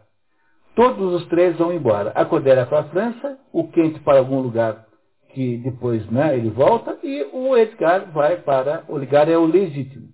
Tá? Mas ele, de certo modo, está tão enganado sobre as razões pelas quais ele é legítimo, quanto está enganado o pai dele.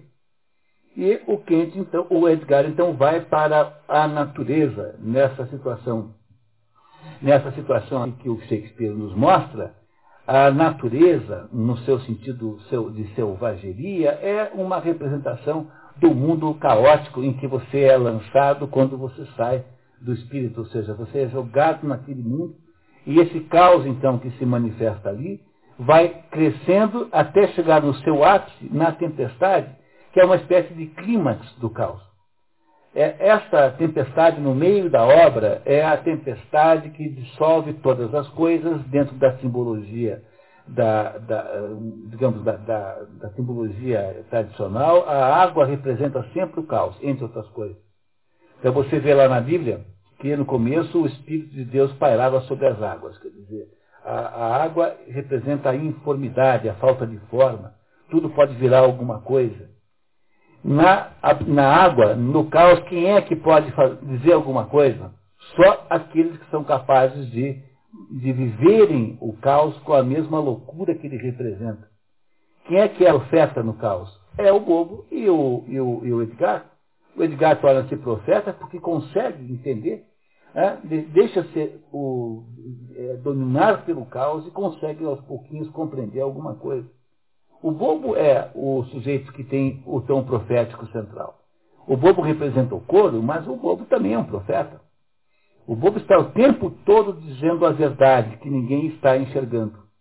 Enquanto as duas irmãs, com o respectivo, com o Cornualha e com o Edmundo, tentam se apossar e construir a nova ordem que, tem que, que será estabelecida agora, depois da expulsão do rei, depois que o rei foi destituído completamente do seu poder, e aí o rei passa a ter uma outra simbologia.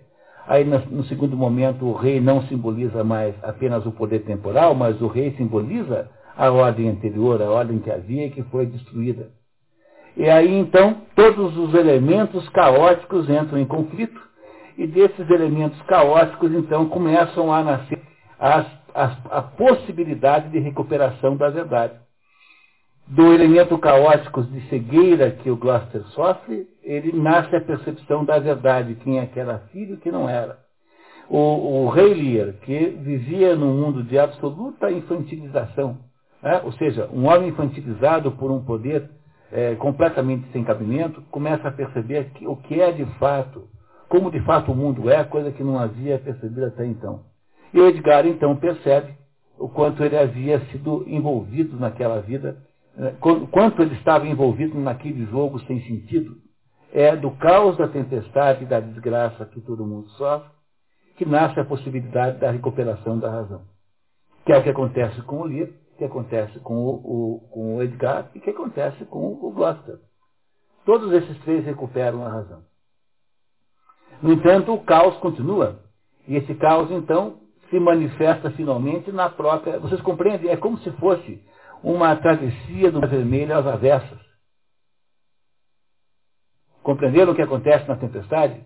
É uma travessia do Mar Vermelho ao contrário. Se o Mar Vermelho você sai do caos para ir para a ordem, aqui nesse caso você sai da ordem e vai para o caos. Ou seja, é exatamente o contrário do que aconteceria no, acontece no modelo do Mar Vermelho. Esse caos, então, engloba todas aquelas pessoas e desse caos depois, mais tarde, quando elas conseguem, então, finalmente é, é, é, metabolizar aquilo tudo, nasce alguma é, possibilidade de recuperação da ordem.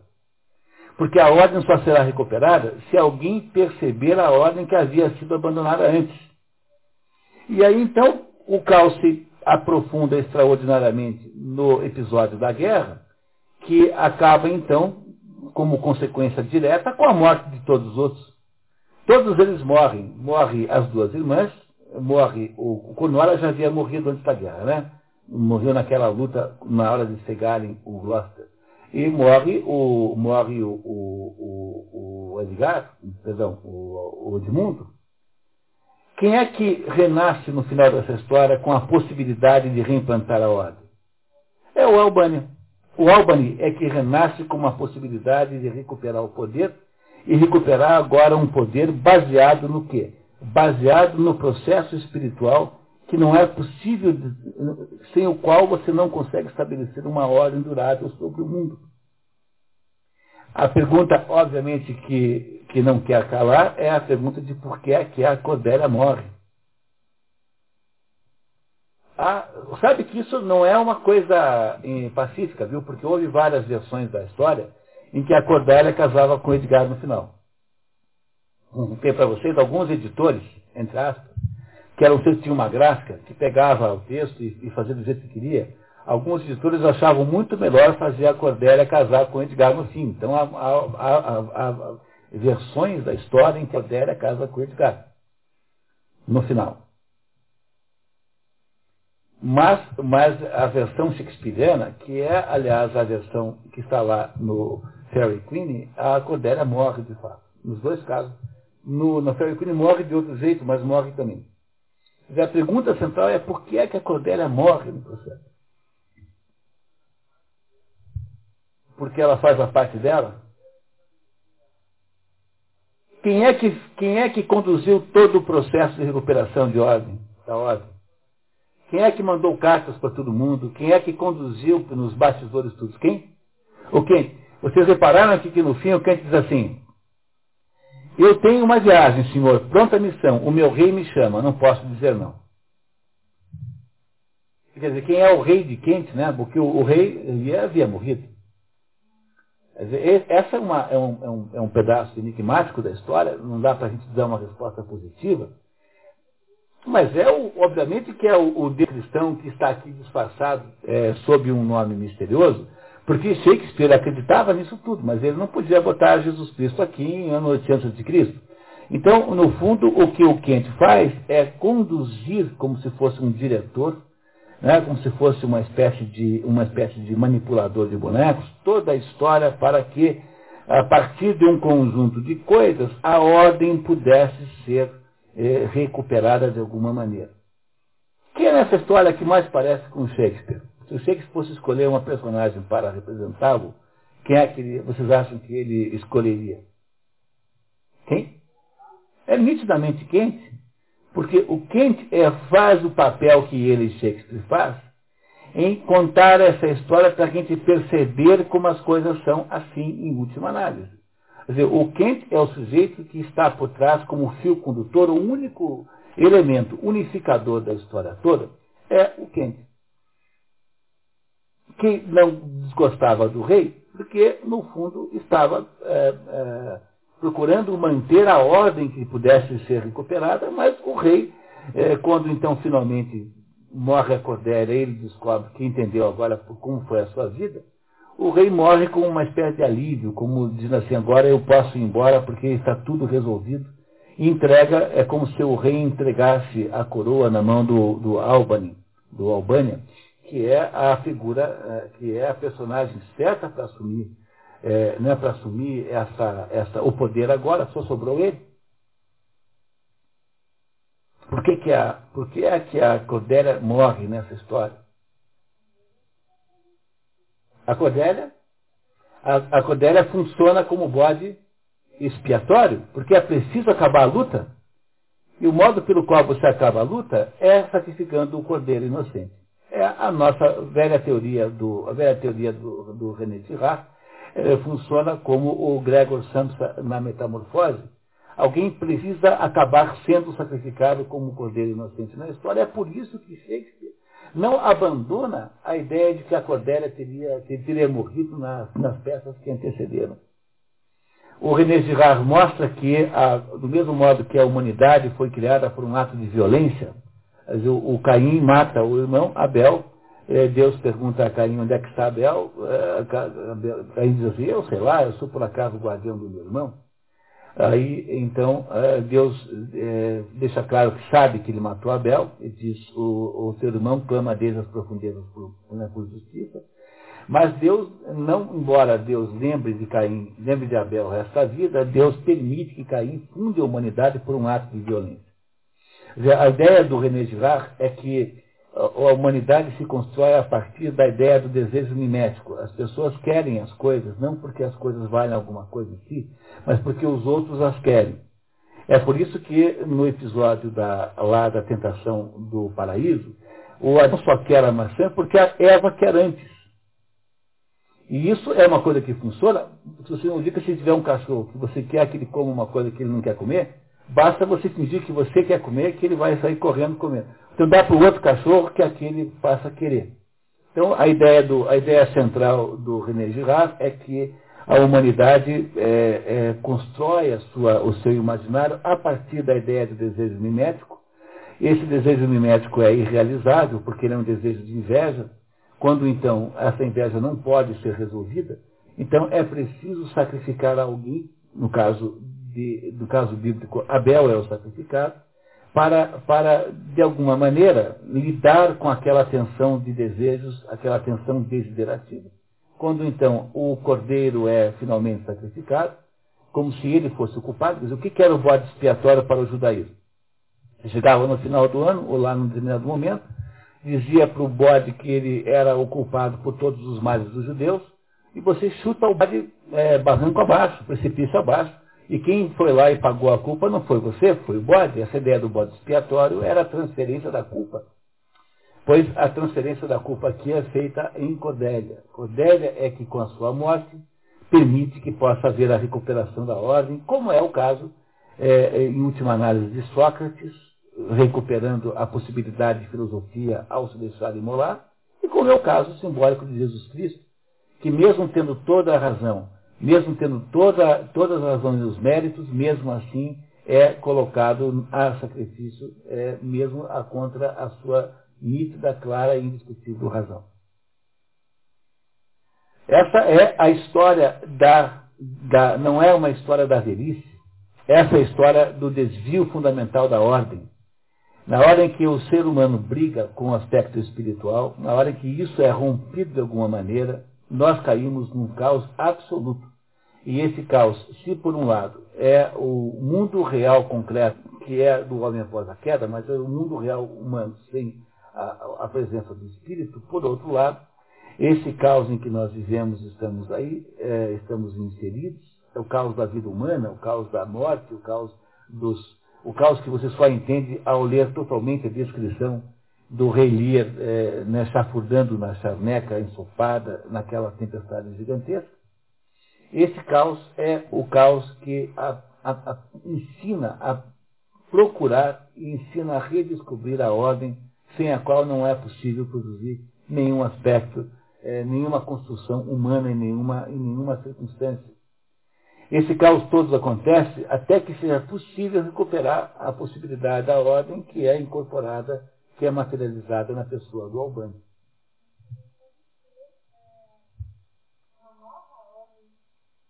A que estava envelhecida era do rei Lia. É. Ele, é que ele representa, representa várias coisas. Né? No começo, ele representa o homem esquecido da ordem. Quer dizer, o que, que ele é? Ele é o poder temporal, o ser humano, né? o poder humano, que não é mais capaz de subordinar as suas ações à justiça e à honestidade. Não é isso que ele representa? Como é que essa confusão começa? Começa quando o Lear sub, sub, submete a decisão de repartição do mundo a uma, um concurso de adulação e não a um concurso de honestidade, não é isso? Dizer, qual é o critério que o Lira usa para dividir o reino? Quem é mais safado, mais hipócrita, mais vigarista, mais, né, uma, mais, mais, mais pilantra. Quando você faz isso, quando você faz isso, você desvinculou o mundo humano de um mundo de valores que o transcende, que são os valores espirituais. Então, é por isso mesmo que ela vai direto para o caos, se desmancha completamente, se esmigalha. Do caos, então, o caos, então, sai a possibilidade da compreensão e do ensinamento. Dessa possibilidade de compreensão, há um renascimento da ordem, agora com uma nova, com uma nova liderança, que é o, o Albânia, que era o único dali que entendia alguma coisa e que não queria desvincular a sua ação da ordem possível. Vocês compreendem isso? como isso está com uma clareza cristalina nessa história.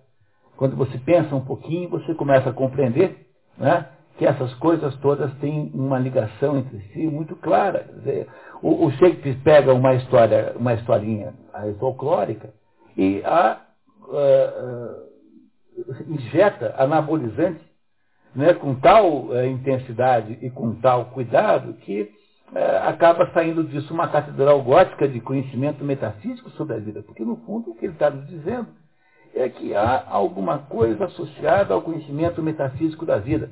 Então, vocês lembram do, do da último, nosso último encontro com a consolação da filosofia? A consolação da filosofia é muito parecido, esses livros todos estão associados sempre, porque há um certo cuidado de colocá-los juntos. Não que os encontros tenham, tenham vinculação com outros, os encontros são completamente independentes, vocês todos sabem disso. Mas se você for pensar, se você esteve aqui há 15 dias e assistiu à Consolação da Filosofia, lembra que o Boécio é como o rei Lear. Ele encontra-se à beira da morte num caos que ele não entende, que é o caos da condenação à morte injusta, injustamente como ele foi condenado. E aí então, o que é que resta ao Boécio, que também é o que restou ao rei Lear? entender alguma coisa, entender o sentido daquele caos como se fosse um, um, uma espécie de destino que está clamando por alguma explicação, está clamando por alguma compreensão. Pois, ao mesmo tempo que a, o caos, nos, o caos nos, nos, nos prejudica, e é isso essencialmente o que aconteceria nas nossas vidas reais, vocês devem ter se percebido muitas vezes imersos num caos absolutamente incompreensível. A, a, sensação que provavelmente nós todos temos é de que isso seja um sentimento crescente de agora em diante. Porque não é possível que todos os deputados federais, todos os senadores sejam Reagans e Gonerios e Cornualhas e, e, e, de, e, estão compreendendo que todos os senadores, maioria pelo menos, são Edmundos, Cornelius, que, que nós entregamos, houve, uma, houve a entrega, a, a, houve nesse mundo a, a rejeição do que estava acima, e nós entregamos o mundo para o, o, o, o Edmundo administrar. Pois disso nasce um caos e que teria como principal objetivo nos fazer perceber alguma coisa. Dizer, há alguma possibilidade de existir o caos dentro da ordem. Perdão, a, a ordem dentro do caos. Esse é o sentido simbólico da, daquela imagem da, da Arca de Noé. A Arca de Noé não é que o Noé pegou um par de cada animal, é que dentro do caos, que era o dilúvio, existem os elementos que Noé salvou, ou seja, preservou, para que desses elementos pudesse ser produzida a nova ordem quando as águas baixassem. O sentido do que acontece aqui na vida do rei Lir é o mesmo sentido é, do episódio bíblico da Arca de Noé. É exatamente a mesma ideia. Você, quando baixar as águas, haverá aí a preservação dos elementos em torno dos quais será reconstituída a ordem que, se, que estava completamente corrompida no momento anterior. Vocês compreendem que não tem absolutamente nada a ver com velhice isso? Se tem alguma coisa a ver com velhice, é com degenerescência da ordem. Porque o que o rei Lia faz é simplesmente fazer uma barbaridade de um tamanho indescritível. Aquilo é degenerescência total do sentido de justiça. Não é isso? A história começa com a degenerescência do sentido de justiça. O Edmundo representa o, o, o, sujeito que está rebelado e, portanto, vê razões morais em fazer isso. Dizer, ele acha que moralmente está atendido é, a, a, né, em usurpar o, o, lugar do irmão e o lugar do pai. Depois ele também quer matar o pai. Matar o pai é matar a ordem, matar o espírito. Simbolicamente é isso, isso que significa. Psicanaliticamente também Dizer, há um sentido simbólico na ideia de pai. E essa ideia de pai é uma espécie de ideia de ordem. E é essencialmente em torno disso que o nosso livro aí, a nossa história do rei né, gira. É uma das mais extraordinárias é, explicações é, do, desta tensão humana natural entre a ordem e o caos, entre a ordem e a desordem, entre aceitar a ordem e desafiá-la, que é isso que está aí dentro da história que vocês acabaram de ler e entender. O sentido disso para a nossa existência, e é esse sentido que eu gostaria que vocês incorporassem aqui para sempre, é que é, as coisas todas sempre devem ter algum sentido. É, mesmo dentro do caos, é possível entrever a possibilidade da ordem. E essa possibilidade da ordem é nossa obrigação fazer não é possível não reconstituir a ordem antiga que acaba ali, que de vez em quando mergulha no caos total. Esse é o que eu acho que nós devíamos compreender sobre a história que nós eh, vimos aí, chamada Rei Lear. Então, pessoal, diga, Gabriel. Conheço. É, é, é um tema, Gabriel, não sei dizer para você agora, vou ter que até ouvir hoje à noite para tentar comparar. Mas o, o que o Gabriel está dizendo é que essa temática, porque veja, o que, caracteriza um clássico? Um clássico é caracterizado por várias coisas, mas sobretudo porque pela primeira vez um sujeito muito talentoso, uma habilidade extraordinária, no caso de literatura, por exemplo, é, ele consegue sintetizar essa situação numa história. Então, isso é um clássico. Um clássico é aquele sujeito que abre um precedente e que, e que, por ser poderosíssimo, ele constrói em torno de si uma espécie de linhagem de descendentes. Então, essa história é contada aos montes em todos os lugares. Dentro da obra de Shakespeare, se vocês forem pensar bem, esse é quase o tema predominante. Então, quando eu digo para vocês que essa obra, eu disse no cabeçalho, né? que essa obra é um exemplo da cosmologia de Shakespeare, Shakespeare é um sujeito profundamente cristão, católico, escondido, porque não podia ser muito católico naquela época, né? um profundamente cristão, que vê o Otto Maria Carpo, acho que injustamente, acha que Shakespeare é o sujeito mais, mais pessimista do mundo. Mas se você lê o Rei Lear, você percebe que não é, Porque há sempre a possibilidade da recuperação da ordem. É o que o, o Capô não entende, o sentido da morte da Cosélia. Por isso que ele não consegue entender que houve ali uma abertura de um capítulo novo em que a ordem é recuperada pelo Albânia e daí é possível haver vida humana novamente. É, foi preciso o caos se estabelecer, como a ideia do dilúvio. O dilúvio tem esse sentido metafísico, para que a ordem pudesse existir. Então acontece quando você fica muito doente e pode passar uma vida fazendo bobagem. Você tomar droga 10 anos, um dia você vai ficar bem doente. Aí você vai, talvez, esconder alguma coisa sobre a sua própria vida. Acontece quando você tem uma, uma vida economicamente é, irresponsável, um dia você fica pobre, aí você entende mais ou menos como é que é a sua vida, como é que é o valor das coisas, o é, que é caro, o que é barato. Essas coisas, esses caos, essas tempestades que a vida inventa, podem ser resolvidos ou com a morte ou com a recuperação da ordem. E você é que escolhe em última análise. É esse o sentido pessoal de uma obra como essa. Dizer, dentro do caos há alguma coisa extraordinariamente importante para se entender. O Edgar percebe que ele se tornou agora alguém capaz de compaixão e era simplesmente um rufião, um sujeito de vida de, desregrada. O rei Lear descobre que ele, ele não aguenta uma, uma, uma febre intermitente, que ele é apenas um ser humano comum, e que o que o, o diziam para ele era mero puxa-saquismo e adulação barata, que ele na, na verdade não tinha, não era amado por ninguém. Não é? Ele, ele vai ficando cada vez maior. Essa que é, é interessante, é que o Kent vai deixando o, vai deixando o tempo todo o rei maior. Na medida em que ele vai ficando mais consciente, ele vai deixando de ser um velho ridículo, capaz de fazer aquela chantagem de criança, para ser um sujeito que aceita até a morte no final, até a resignação naquele trecho maravilhoso, em que ele diz assim, então vamos ficar presos, vamos, vamos ser espiões de Deus, vamos espionar a verdade como se fôssemos espiões de Deus. Ele foi gigantesco quando ele conseguiu sair daquela mediocridade que lhe era intrínseca. É, porque ele se recuperou o espírito, se reconciliou com o espírito. E o Gloucester, quando ficou cego, é que entendeu quem é que, afinal de contas, eu amava, que não era o Edmundo, mas era o Edgar. Para esses, o caos resolveu as suas vidas. Para aqueles que achavam que o caos era uma oportunidade para estabelecer seu, a sua ordem e que não a ordem espiritual, que eram os outros três, o caos significou o, o processo de morte e não o processo de vida.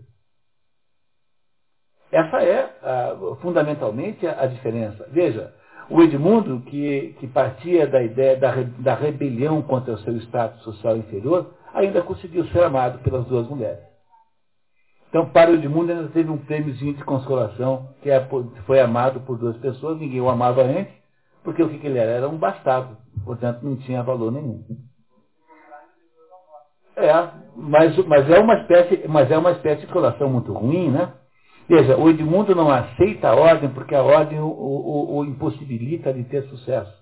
E tudo que ele consegue, apesar do plano, o plano dele era tomar tudo. Tudo que ele consegue é ter sido amado por duas, duas mulheres muito, de muito mau caráter, né? Então, é uma consolação muito pequenininha, mas é tudo que ele merecia, no fundo, não mais do que isso. Pois não, sua Pois é, o caos pode enlouquecer também, o caos pode, é, pode. Essa é uma pergunta muito interessante, porque veja, o bobo, ele é completamente são, ele é um sábio. E no caos ele vira profeta. De bobo, pois é, mas ele faz de bobo porque para você conviver com o caos tem que fingir que você é bobo. Não é o que faz o Hamlet? O Hamlet, quando percebe que tudo aquilo que está acontecendo é uma farsa gigantesca, que o pai dele foi assassinado, que o tio não é legítimo, que a mãe dele casou com o tio, ou seja, que tudo aquilo era de mentira, o Hamlet diz assim, eu vou enlouquecer, porque se eu não enlouquecer, eu não conseguirei viver nesse mundo.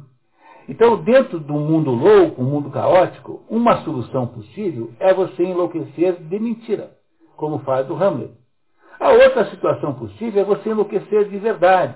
Como nós achávamos que o rei ia, ia acontecer com o rei, mas ele aos poucos vai recuperando a sanidade e no final ele parece louco, mas não é. Tem até uma hora em que diz assim o Edgar assim, olha que impressionante, a sabedoria dentro da loucura. Quer dizer, ele vai aos pouquinhos ficando cada vez mais sábio, recupera a possibilidade de entender alguma coisa e casa-se de novo com o espírito. Quando ele faz isso, então ele pode morrer aliviado. Morre aliviado tendo entregue mais ou menos a filha como uma espécie de cordeiro para o sacrifício, né, como vítima sacrificial, que é o que a Cordélia é nessa história.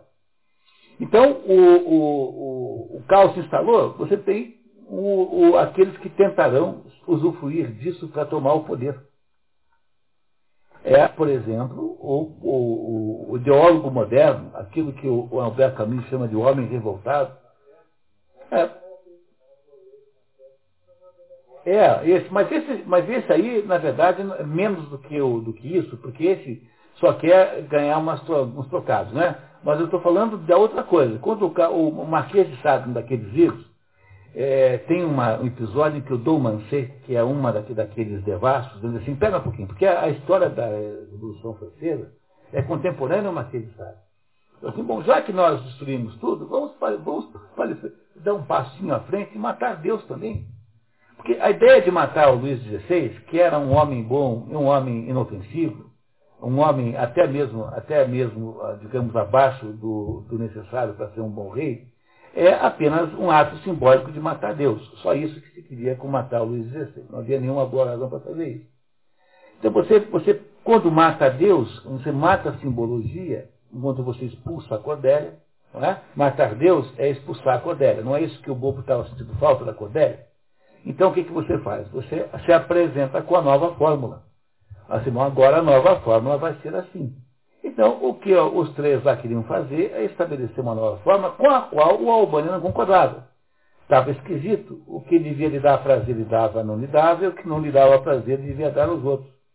Ou seja, há aí uma conspiração humana de, ao ter matado Deus, ou seja, ter destruído a forma espiritual, você estabelecer uma outra no lugar do que havia antes. Pois, pois é, não entrar nisso, a sua obrigação é recuperar a ordem verdadeira.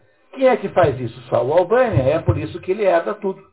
Quem é que herdou tudo? O Albânia, porque foi o único capaz de compreender que havia fundamentalmente uma coisa errada. O Gloucester diz assim, irão acontecer coisas estranhas. Vocês pegaram né, os pedacinhos aí do... É claro que vocês leram só hoje, né? E eu li várias vezes. Mas, mas o Gloucester sabia que alguma coisa estava estranha. Aquilo que estava acontecendo era um acontecimento que estava desorganizado a partir do céu. Portanto, não era um acontecimento humano. Ali havia uma, uma, alguma perturbação na ordem, no sentido grego da palavra. Ordem, é, em grego, é chamada de cal. É, ordem é, é, cosmos. Cosmos é ordem em grego. Contrário de cal. Tá? É sinal dos tempos. O, o, o céu te conta o que está acontecendo. Se você não acredita nisso, você acha que a ordem, que tudo é uma questão humana. Cristiane, por favor, tem uma pergunta. A, a, loucura pode ser o único modo de conviver com o absurdo. É isso mesmo, pode ser. Mas a loucura do Edgar é uma loucura fingida. E a, a, a loucura do rei Lear é uma loucura verdadeira, real que é aos pouquinhos, eh, digamos, minimizada, porque na, na medida em que a loucura avança, também avança uma clareza que ele finalmente é capaz de entender. É isso mesmo. É, é, é, é, isso mesmo. Quando o caos se estabelece, o caos é auto, auto-implodível, digamos assim. Ele não é sustentável. Porque ele é justamente a falta de ordem. E se, e se ele puder existir sem a ordem, então é como mais ou menos se não houvesse mais mundo. Então ele é uma. A, a, a vitória do caos é a extinção do mundo tal como nós conhecemos.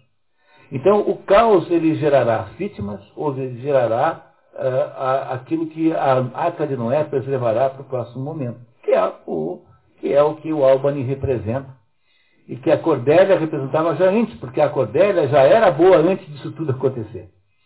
A Cordélia representa simbolicamente o espírito que, que foi uh, abandonado e foi, e foi rejeitado pelo, pelo rei quando o rei havia perdido a noção do que significava o valor das coisas.